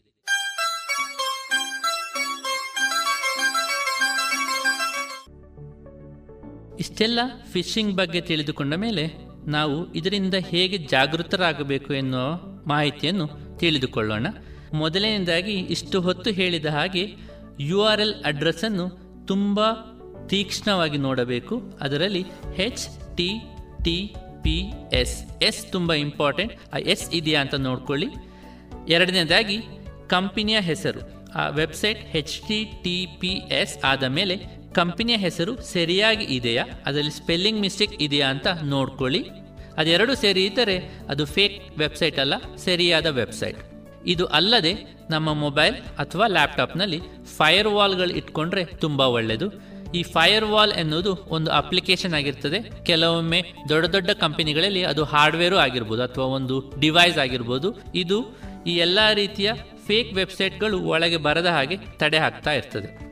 ಇದೆಲ್ಲದಕ್ಕಿಂತ ತುಂಬ ಮುಖ್ಯವಾಗಿ ನಾವು ಯಾವುದೆಲ್ಲ ಅಪ್ಲಿಕೇಶನ್ಸ್, ಯಾವುದೆಲ್ಲ ವೆಬ್ಸೈಟಿಗೆ ವಿಸಿಟ್ ಮಾಡ್ತೀವಿ, ಅಲ್ಲಿ ನಾವು ತುಂಬ ಒಳ್ಳೆಯ ಪಾಸ್ವರ್ಡನ್ನು ಉಪಯೋಗಿಸ್ಕೊಳ್ಬೇಕು. ಒಳ್ಳೆಯ ಪಾಸ್ವರ್ಡ್ ಅಂದರೆ ಅದರಲ್ಲಿ ನಾವು ಯಾವಾಗಲೂ ನಮ್ಮ ಹೆಸರು, ನನ್ನ ಮಗನ ಹೆಸರು, ನಮ್ಮ ತಂದೆಯ ಹೆಸರು, ಅಥವಾ ನನಗೆ ಸಂಬಂಧಪಟ್ಟವರ ಹೆಸರು, ನನ್ನ ಡೇಟ್ ಆಫ್ ಬರ್ತ್, ಈ ಥರದ ಯಾವುದೇ ಮಾಹಿತಿಯನ್ನು ಹಾಕಿ ಪಾಸ್ವರ್ಡ್ ಉಪಯೋಗಿಸಬಾರದು. ಏಕೆಂದರೆ ಇದೆಲ್ಲ ಮಾಹಿತಿಗಳು ಫೇಸ್ಬುಕ್ ವಾಟ್ಸಪ್ ಅಥವಾ ಬೇರೆ ಸೋಷಿಯಲ್ ಮೀಡಿಯಾದಲ್ಲಿ ಅವರಿಗೆ ತುಂಬ ಸುಲಭವಾಗಿ ಸಿಗುತ್ತದೆ. ಇದನ್ನು ಉಪಯೋಗಿಸದೆ ಬೇರೆ ಪಾಸ್ವರ್ಡನ್ನು ಉಪಯೋಗಿಸಿಕೊಳ್ಳಬೇಕು. ಪಾಸ್ವರ್ಡ್ನಲ್ಲಿ ಯಾವಾಗಲೂ capital letter small letter special character ಈ ಅಟ್ ಸಿಂಬಲ್ ಇರ್ಬೋದು ಹ್ಯಾಶ್ ಸಿಂಬಲ್ ಇರ್ಬೋದು, ಇದನ್ನೆಲ್ಲ ಉಪಯೋಗಿಸಿಕೊಂಡು ನಿಮ್ಮ ಪಾಸ್ವರ್ಡನ್ನು ಬರೆದರೆ ಬೇರೆಯವರಿಗೆ ಕಂಡುಹಿಡಿಯಲಿಕ್ಕೆ ತುಂಬ ಕಷ್ಟ ಆಗ್ತದೆ, ಅವರಿಗೆ ಸಿಗದೇ ಇರ್ಬೋದು. ಮತ್ತು ಇನ್ನೊಂದು ಸೆಕ್ಯೂರಿಟಿಯಾಗಿ ನಾವೇನು ಮಾಡಬೇಕಂದ್ರೆ ನನ್ನದು ತುಂಬ ಅಕೌಂಟ್ ಇದೆ. ಒಂದು ಫೇಸ್ಬುಕ್ ಇದೆ, ಒಂದು ಲಿಂಕ್ಡ್ಇನ್ ಇದೆ, ಒಂದು ಇ ಕಾಮರ್ಸ್ ಅಮೆಝಾನ್ ಇದೆ, ಒಂದು ಫ್ಲಿಪ್ಕಾರ್ಟ್ ಇದೆ. ಅದು ಎಲ್ಲವೂ ಬೇರೆ ಬೇರೆ ಆದ್ದರಿಂದ ನಾವು ಯಾವಾಗಲೂ ಬೇರೆ ಬೇರೆ ಪಾಸ್ವರ್ಡ್ ಇಟ್ಕೊಂಡ್ರೆ ತುಂಬ ಒಳಿತು. ಏಕೆಂದರೆ ಎಲ್ಲಿಯಾದರೂ ಒಂದು ಪಾಸ್ವರ್ಡ್ ಯಾರಿಗಾರು ಸಿಕ್ಕರೆ ಅವರು ಉಳಿದ ಎಲ್ಲ ಅಕೌಂಟಿನ ಡೀಟೇಲ್ಸ್ ಅವರಿಗೆ ಸಿಗುತ್ತದೆ. ಆದ್ದರಿಂದ ನಾವು ಎಲ್ಲ ವೆಬ್ಸೈಟ್ಗಳಿಗೆ ಬೇರೆ ಬೇರೆ ಪಾಸ್ವರ್ಡ್ ಇಟ್ಕೊಂಡು ಅದನ್ನು ಉಪಯೋಗಿಸೋದು ತುಂಬ ಒಳ್ಳೆಯದು ಇವಿಷ್ಟು ಸೆಕ್ಯೂರಿಟಿ ಆಧಾರಿತ ನಾವು ಹೇಗೆ ಜಾಗೃತರಾಗಬೇಕು ಎನ್ನುವ ಬಗ್ಗೆ ಮಾಹಿತಿ ತಿಳಿದುಕೊಂಡೆವು.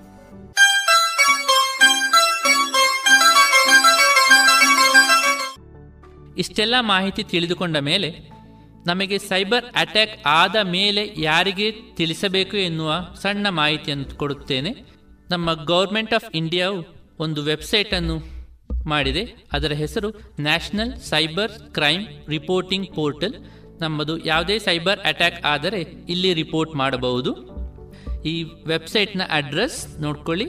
W W W dot cyber crime C Y B E R C R I M E dot G O V dot I N cyber crime dot G O V dot in ಆಗಿರ್ತದೆ.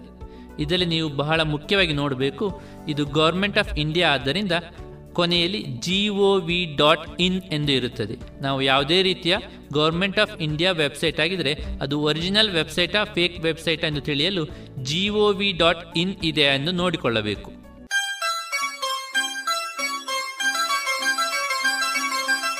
Government of ಇಂಡಿಯಾದ website cyber crime dot G O V dot in ಅದೇ ರೀತಿ ಕರ್ನಾಟಕದಲ್ಲಿ ಆಧಾರಿತ website ಇದೆ. ಅದರ ಹೆಸರು cyber police Bangalore dot N I C dot in, C Y B E R, P O L I C E B A N G O L G A L O R E, cyber police Bangalore dot nic dot in.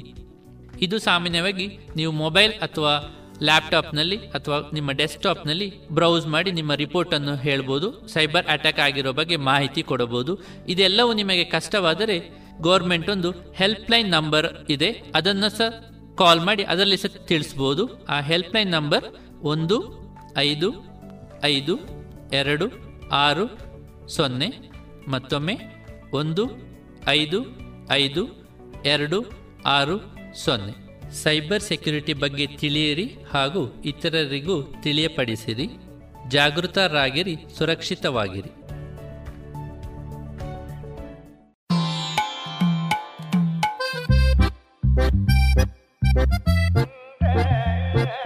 ನಿಮ್ಮ ಖಾತೆಯ ಮೇಲೆ ಕಣ್ಣಿಡಿ. ಕಳ್ಳರ ಸಂಚಿಕೆ ನೀವು ಸಿಗದಿರಿ. ದಾರಿ ತಪ್ಪಬೇಡಿರಿ. ಮೋಸ ಹೋಗಿ ನೋಯಬೇಡಿ ಇಲ್ಲಿ ಕೇಳಿ ಸಿಸ್ಟರ್ ಓ ಬ್ರದರ್. ಹಾಯ್ರೆ ಹೀಗೋ ಹಾಗೋ ಎನ್ನದಿರಿ. ಸುರಕ್ಷೆ ನಿಮ್ಮ ಸಿರಿ ನಿರಂತರ ತರ ಕೊಡಬೇಡಿ ಕೊಡಬೇಡಿ ಇನ್ಫಾರ್ಮೇಶನ್ ಕೊಡಬೇಡಿ ಕೊಡಬೇಡಿ ಕೊಡಬೇಡಿ ಪರ್ಸನಲ್ ಇನ್ಫಾರ್ಮೇಶನ್ ಕೊಡಬೇಡಿ. ಸಿಪಿಪಿ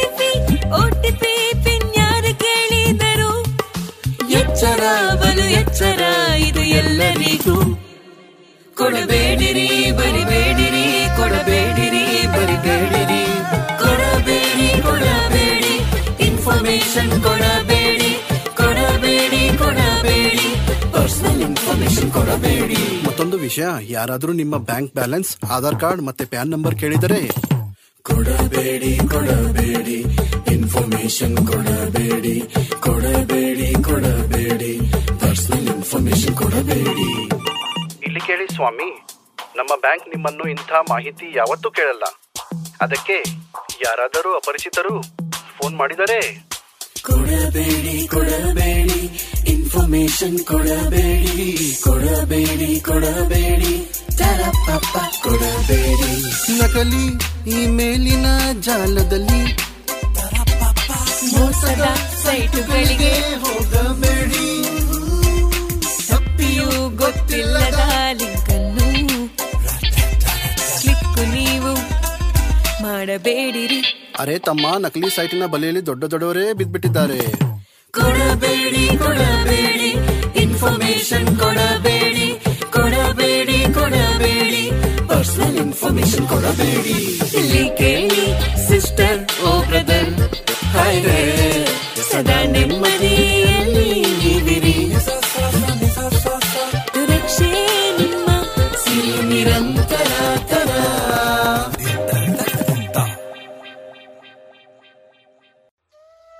ಇದುವರೆಗೆ ಸೈಬರ್ ಸೆಕ್ಯುರಿಟಿ, ಅರಿವು ಮತ್ತು ಜಾಗೃತಿ ಕಾರ್ಯಕ್ರಮದ ಇಂದಿನ ಸಂಚಿಕೆಯಲ್ಲಿ ಸೈಬರ್ ಅಟ್ಯಾಕ್ ಈ ಕುರಿತು ಪ್ರೊಫೆಸರ್ ಶೈಲೇಶ್ ಬಿಸಿ ಅವರಿಂದ ಜಾಗೃತಿ ಮಾಹಿತಿಯನ್ನ ಕೇಳಿದಿರಿ.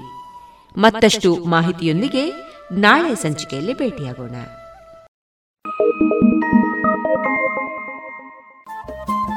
ರೇಡಿಯೋ ಪಾಂಚಜನ್ಯ ತೊಂಬತ್ತು ಬಿಂದು ಎಂಟು ಎಫ್ಎಂ ಸಮುದಾಯ ಬಾನುಲಿ ಕೇಂದ್ರ ಪುತ್ತೂರು. ಇದು ಜೀವ ಜೀವದ ಸ್ವರ ಸಂಚಾರ.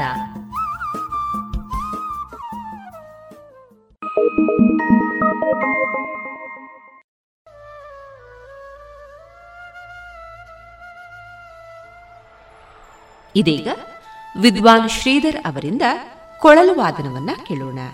ಇವರಿಗೆ ಪಕ್ಕವಾದ್ಯದಲ್ಲಿ ಸಹಕರಿಸಲಿರುವವರು ವಿದ್ವಾನ್ ಅಚ್ಯುತರಾವ್, ವಯಲಿನ್ನಲ್ಲಿ ಮೃದಂಗದಲ್ಲಿ ವಿದ್ವಾನ್ ಗುರುರಾಜ್ ಎಂ ಹಾಗೂ ಮೋರ್ಸಿಂಗ್ನಲ್ಲಿ ವಿದ್ವಾನ್ ಬಾಲಕೃಷ್ಣ ಹೊಸಮನೆ.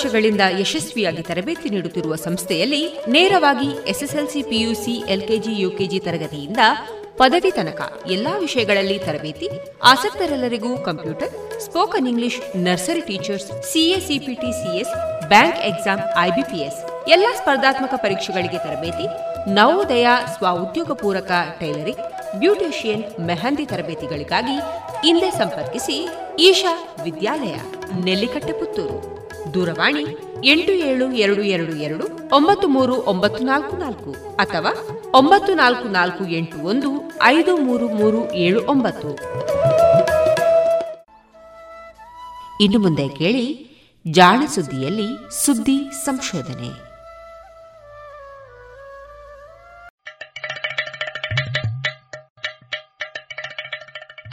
ಕೇಳು ಕೇಳು ಕೇಳು ಜಾಣ.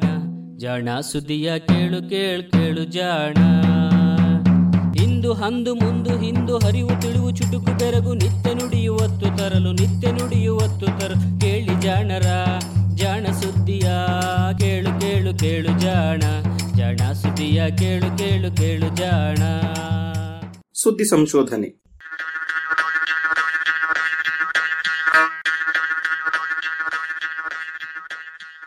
ನೆರವು. ಪ್ರಗತಿ ಟ್ರಸ್ಟ್ ಕೋಲಾರ.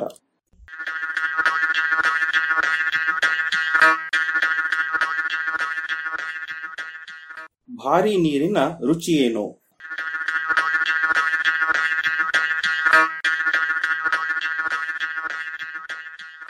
ಸಾಮಾನ್ಯವಾಗಿ ಕವಿಗಳ ಸೂಕ್ಷ್ಮಜ್ಞತೆ ಅಥವಾ ಅರಿವು ಬೆರಗುಗೊಳಿಸುತ್ತದೆ. ಸದಾ ಸತ್ಯವೆನ್ನುವ ನುಡಿಗಳನ್ನು ಅವರು ಆಡುತ್ತಾರೆ ಎನ್ನುವುದು ನನ್ನ ನಂಬಿಕೆ. ಡಿವಿಜಿಯವರ ಕಗ್ಗವಂತೂ ಈ ನಿಟ್ಟಿನಲ್ಲಿ ಮೇರುಲೇಖ ಎನ್ನಬಹುದು. ಹಾಗಿದ್ದು, ಹೀಗೊಂದು ಅವರ ಕಗ್ಗ ವಿಜ್ಞಾನಿಯ ಮನಸ್ಸಿನಲ್ಲಿ ಗೊಂದನವನ್ನುಂಟು ಮಾಡುತ್ತದೆ ಎಂದರೆ ತಪ್ಪಾಗಲಾರದು.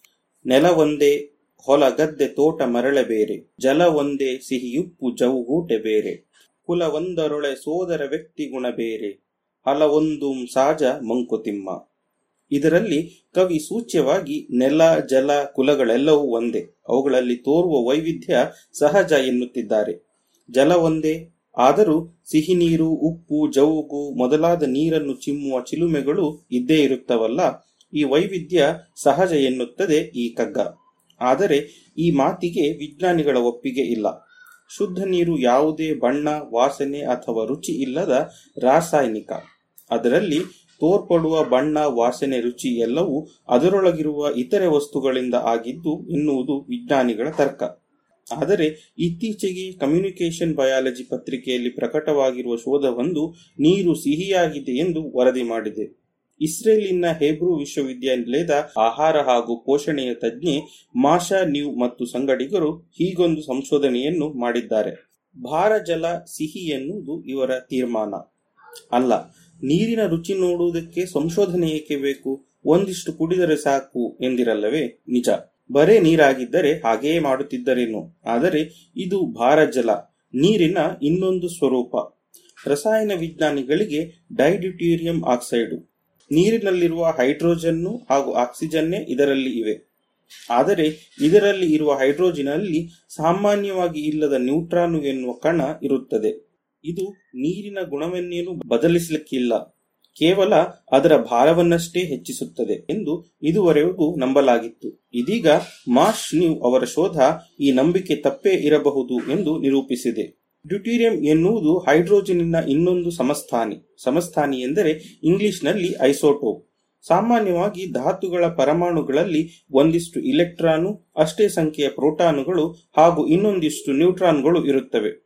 ಯಾವುದೇ ಧಾತುವಿನ ವಿವಿಧ ಸಮಸ್ಥಾನಿಗಳಲ್ಲಿಯೂ ಇಲೆಕ್ಟ್ರಾನ್ಗಳು ಹಾಗೂ ಪ್ರೋಟಾನ್ಗಳ ಸಂಖ್ಯೆ ಬದಲಾಗುವುದಿಲ್ಲ. ಆದರೆ ನ್ಯೂಟ್ರಾನ್ಗಳ ಸಂಖ್ಯೆ ಇಲೆಕ್ಟ್ರಾನ್ಗಳಿಗೆ ಸಮನಾಗಿ ಇರಬಹುದು, ಇಲ್ಲವೇ ಹೆಚ್ಚಿರಬಹುದು. ಇಂತಹ ನ್ಯೂಟ್ರಾನ್ಗಳ ಸಂಖ್ಯೆಯನ್ನಷ್ಟೇ ವ್ಯತ್ಯಾಸವಾಗುವಂತಹ ಪರಮಾಣುಗಳನ್ನು ಸಮಸ್ಥಾನಿ ಎನ್ನುತ್ತೇವೆ. ಪ್ರತಿ ಧಾತು ಅಥವಾ ಮೂಲ ವಸ್ತುವಿನಲ್ಲಿಯೂ ಇಂತಹ ಹಲವು ಸಮಸ್ಥಾನಿಗಳು ಇರುತ್ತವೆ.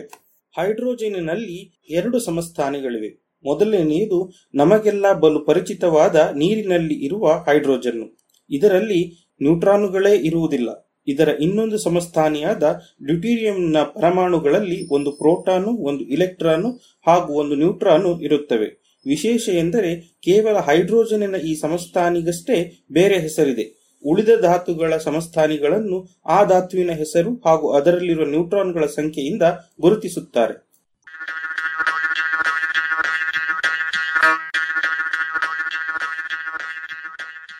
ಡ್ಯೂಟೀರಿಯಂ ಆಕ್ಸಿಜನ್ ಜೊತೆಗೆ ಕೂಡಿಕೊಂಡು ಆದ ನೀರೇ ಭಾರಜಲ. ನೀರಿನ ಪ್ರತಿ ಅಣುವಿನ ಭಾರವು ಹದಿನೆಂಟು ಎಂದಿಟ್ಟುಕೊಳ್ಳಿ. ಭಾರ ಜಲದ ಪ್ರತಿ ಅಣುವಿನ ಭಾರವು ಇಪ್ಪತ್ತು ಆಗಿರುತ್ತದೆ. ಅಷ್ಟೇ ವ್ಯತ್ಯಾಸ.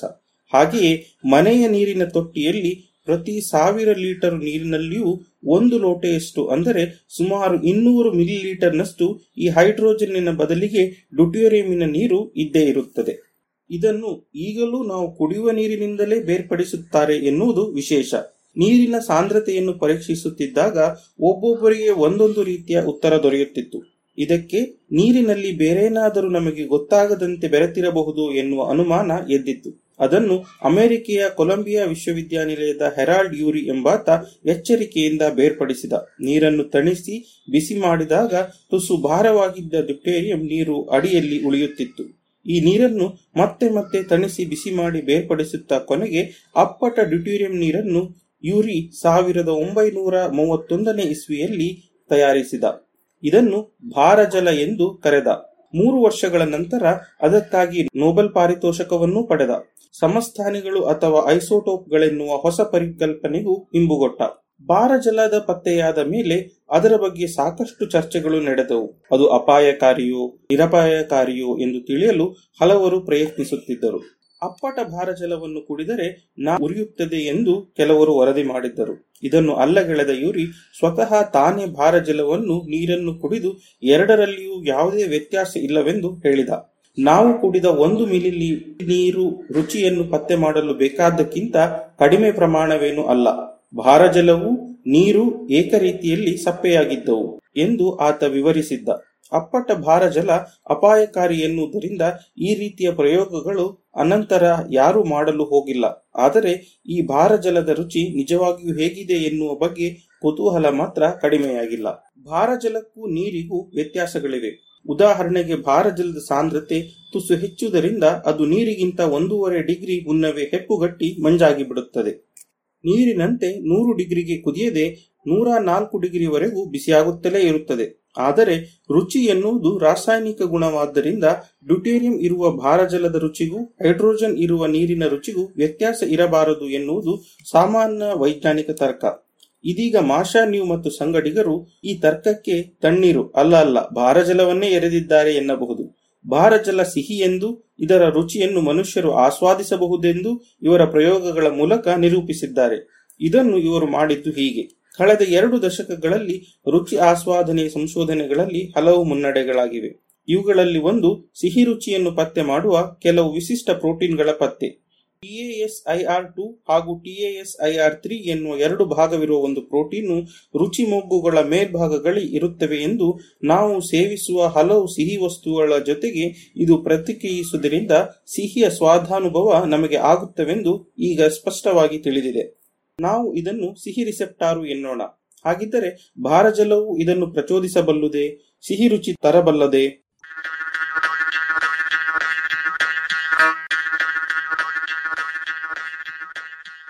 ಇದನ್ನು ಪರೀಕ್ಷಿಸುವ ಮುನ್ನ ಮಾಷಾ ನ್ಯೂ ತಂಡ ಎಂದಿನಂತೆ ಇಲಿಗಳು ಹಾಗೂ ಮನುಷ್ಯರಲ್ಲಿ ಭಾರಜಲದ ರುಚಿ ಹೇಗಿರುತ್ತದೆ ಎಂದು ಪರೀಕ್ಷಿಸಿತು. ಮೊದಲಿಗೆ ಅಪ್ಪಟ ಭಾರಜಲದಲ್ಲಿ ಒಂದಿಷ್ಟು ಲ್ಯಾಕ್ಟಿಸೋಲ್ ಎನ್ನುವ ರಾಸಾಯನಿಕವನ್ನು ಬೆರೆಸಿ ಹಲವಾರು ಜನರಿಗೆ ಕುಡಿಯಲು ನೀಡಲಾಯಿತು.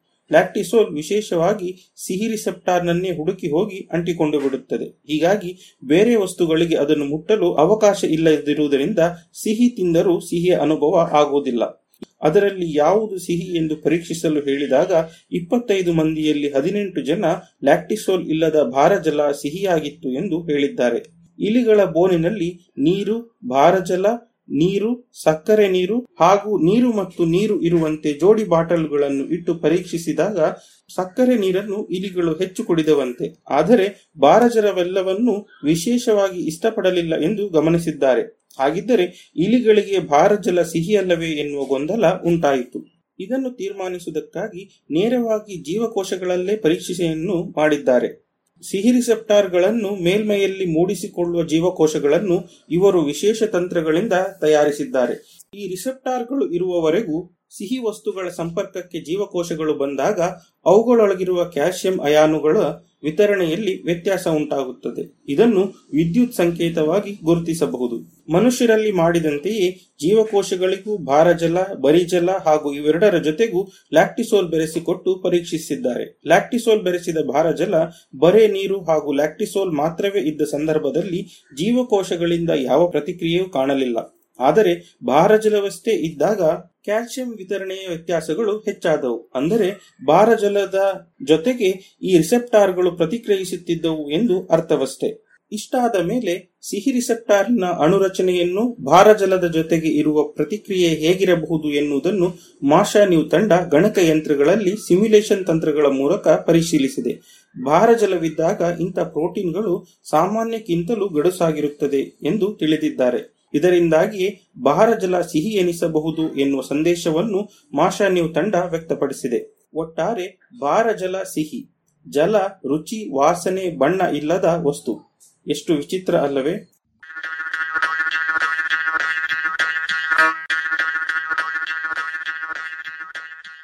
ಇದು ಇಂದಿನ ಸುದ್ದಿ ಸಂಶೋಧನೆ. ರಚನೆ ಕೊಳ್ಳೇಗಾಲ ಶರ್ಮಾ, ಜಾಣಧ್ವನಿ ಶರತ್ ಬಿಜೂರು.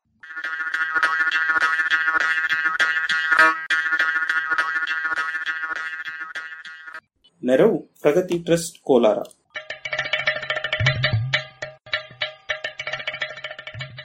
ಜಾಣ ಸುದ್ದಿಯ ಬಗ್ಗೆ ಸಲಹೆ, ಸಂದೇಹಗಳು ಇದ್ದಲ್ಲಿ ನೇರವಾಗಿ ಒಂಬತ್ತು ಎಂಟು ಎಂಟು ಆರು ಆರು ನಾಲ್ಕು ಸೊನ್ನೆ ಮೂರು ಎರಡು ಎಂಟು ಈ ನಂಬರಿಗೆ ವಾಟ್ಸಪ್ ಮಾಡಿ ಇಲ್ಲವೇ ಕರೆ ಮಾಡಿ.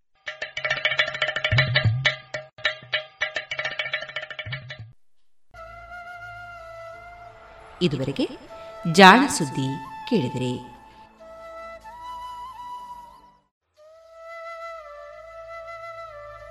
ಇನ್ನೀಗ ಮಧುರ ಗಾನ ಪ್ರಸಾರವಾಗಲಿದೆ.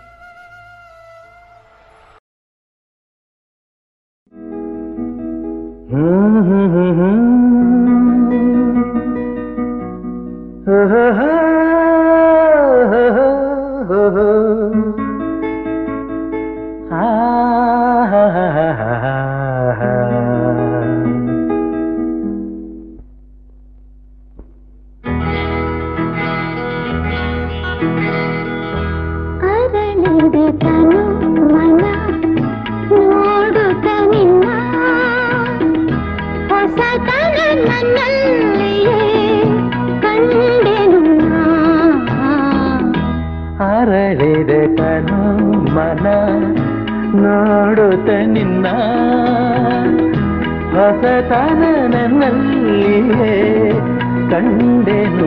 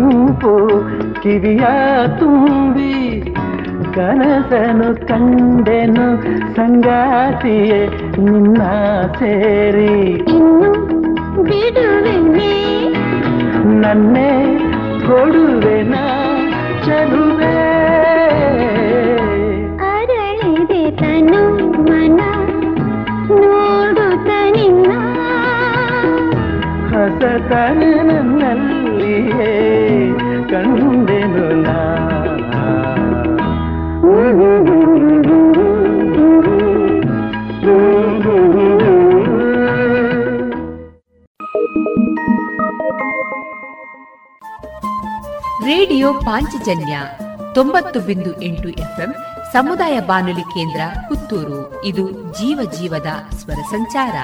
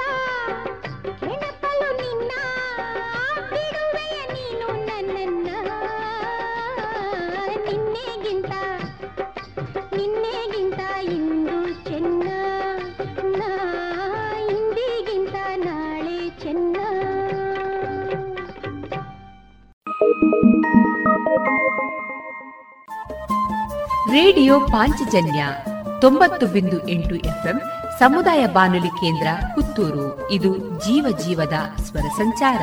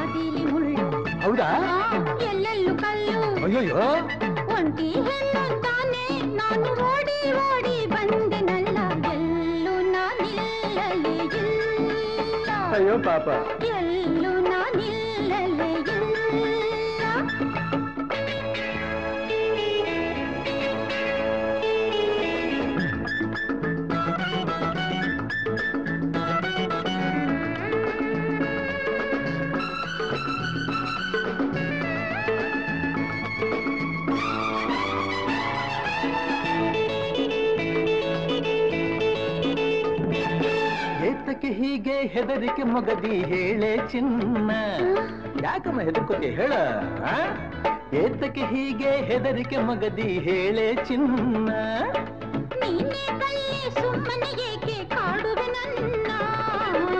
ನಾರಾಜನಾದ ಮೇಲೆ ಇದೇ ನನ್ನ ರಾಜ ನಾರಾಜನಾದ ಮೇಲೆ ಇದೇ ನನ್ನ ರಾಜ ರಾಜ ಎಲ್ಲೋ ಅಲ್ಲೇ ತಾನೇ ಹಿಂದೆ ಮುಂದೆ ಸೇವಕರಿರಲೇಬೇಕು ನಾನಿರಲು ಭಯದೇ ನಾನಿರಲು ಭಯದೇ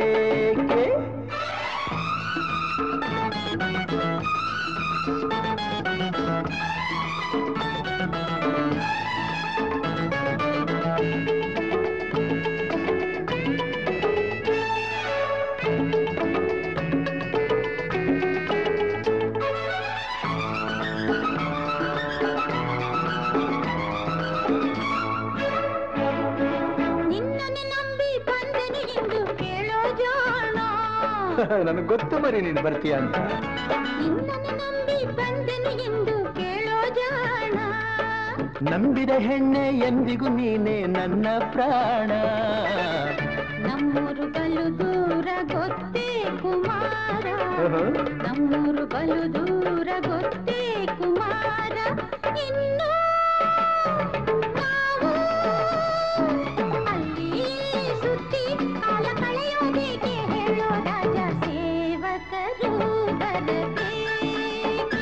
ನಾ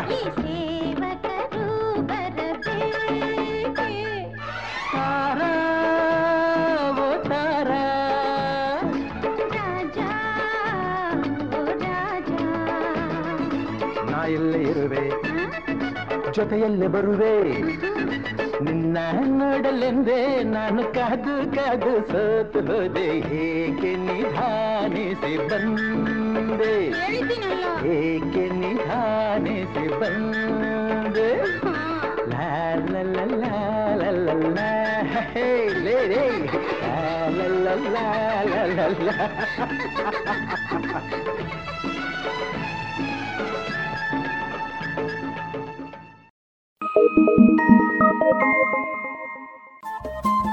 ರೇಡಿಯೋ ಪಾಂಚಜನ್ಯ ತೊಂಬತ್ತು ಬಿಂದು ಎಂಟು ಎಫ್ಎಂ ಸಮುದಾಯ ಬಾನುಲಿ ಕೇಂದ್ರ ಪುತ್ತೂರು. ಇದು ಜೀವ ಜೀವದ ಸ್ವರ ಸಂಚಾರ.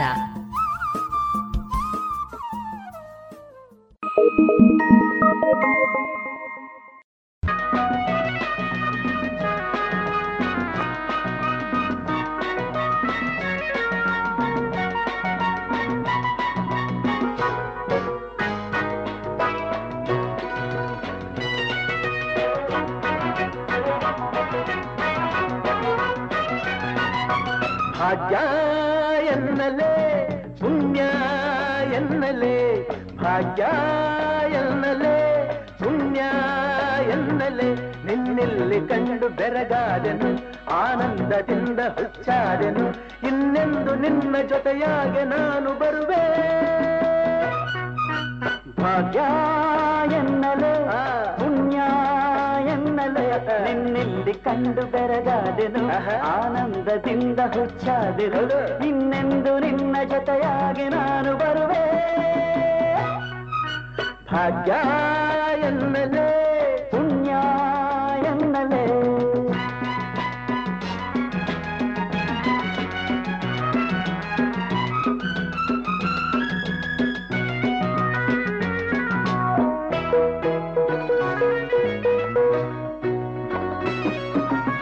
ಕತ್ತಲಿನಲ್ಲಿ ನಾನಿರುವಾಗ ಜ್ಯೋತಿಯ ಹಾಗೆ ನೀ ಬಂದೆ.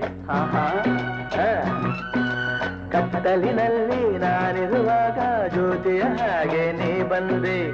ಬಾಳಲಿ ಇಂದು ಮೊದಲನೇ ಬಾರಿ ಸೋದರ ಪ್ರೇಮವನ ಕಂಡೆ. ಅಣ್ಣ, ನಿನ್ನ ಮಾತು ಮುತ್ತು, ಕಡಲ ಮುತ್ತು. ಕೈ ಜಾರಿ ಹೋದ ಮುತ್ತೊಂದು ಮತ್ತೆ ತಾನಾಗಿ ಕೈ ಸೇರಿದೆ. ಭಾಗ್ಯ ಎನ್ನಲೇ ಆ, ಪುಣ್ಯ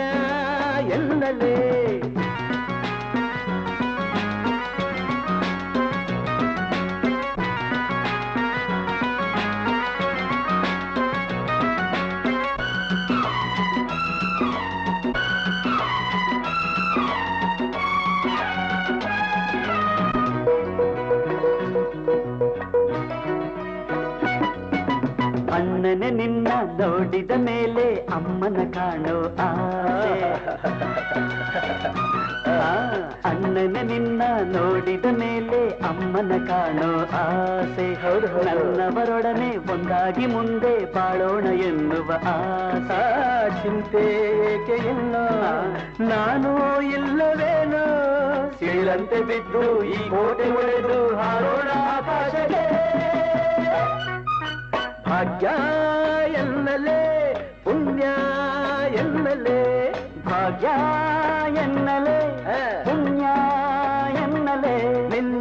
ಕಂಡು ಬೆರಗಾದೆನು, ಆನಂದದಿಂದ ಹುಚ್ಚಾದೆನು, ಇನ್ನೆಂದು ನಿನ್ನ ಜೊತೆಯಾಗ ಭಾಗ್ಯ ಎನ್ನಲೇ, ಪುಣ್ಯ ಎನ್ನಲೇ, ಭಾಗ್ಯ ಎನ್ನಲೇ, ಪುಣ್ಯ ಎನ್ನಲೇ.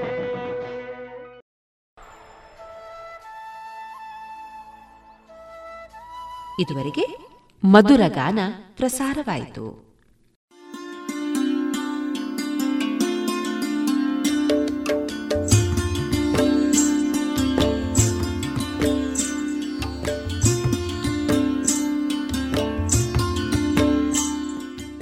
ರೇಡಿಯೋ ಪಾಂಚಜನ್ಯ ಸಮುದಾಯ ಬಾನುಲಿ ಕೇಂದ್ರದಿಂದ ನಿಮ್ಮ ಕಾರ್ಯಕ್ರಮಗಳು ಪ್ರಸಾರವಾಗಬೇಕೆ? ಹಾಗಿದ್ದರೆ ನಮ್ಮನ್ನು ಸಂಪರ್ಕಿಸಿ. ನಮ್ಮ ದೂರವಾಣಿ ಸಂಖ್ಯೆ ಸೊನ್ನೆ ಎಂಟು ಎರಡು ಐದು ಒಂದು, ಎರಡು ಒಂಬತ್ತು ಎಂಟು ನಾಲ್ಕು ಒಂಬತ್ತು ಒಂಬತ್ತು.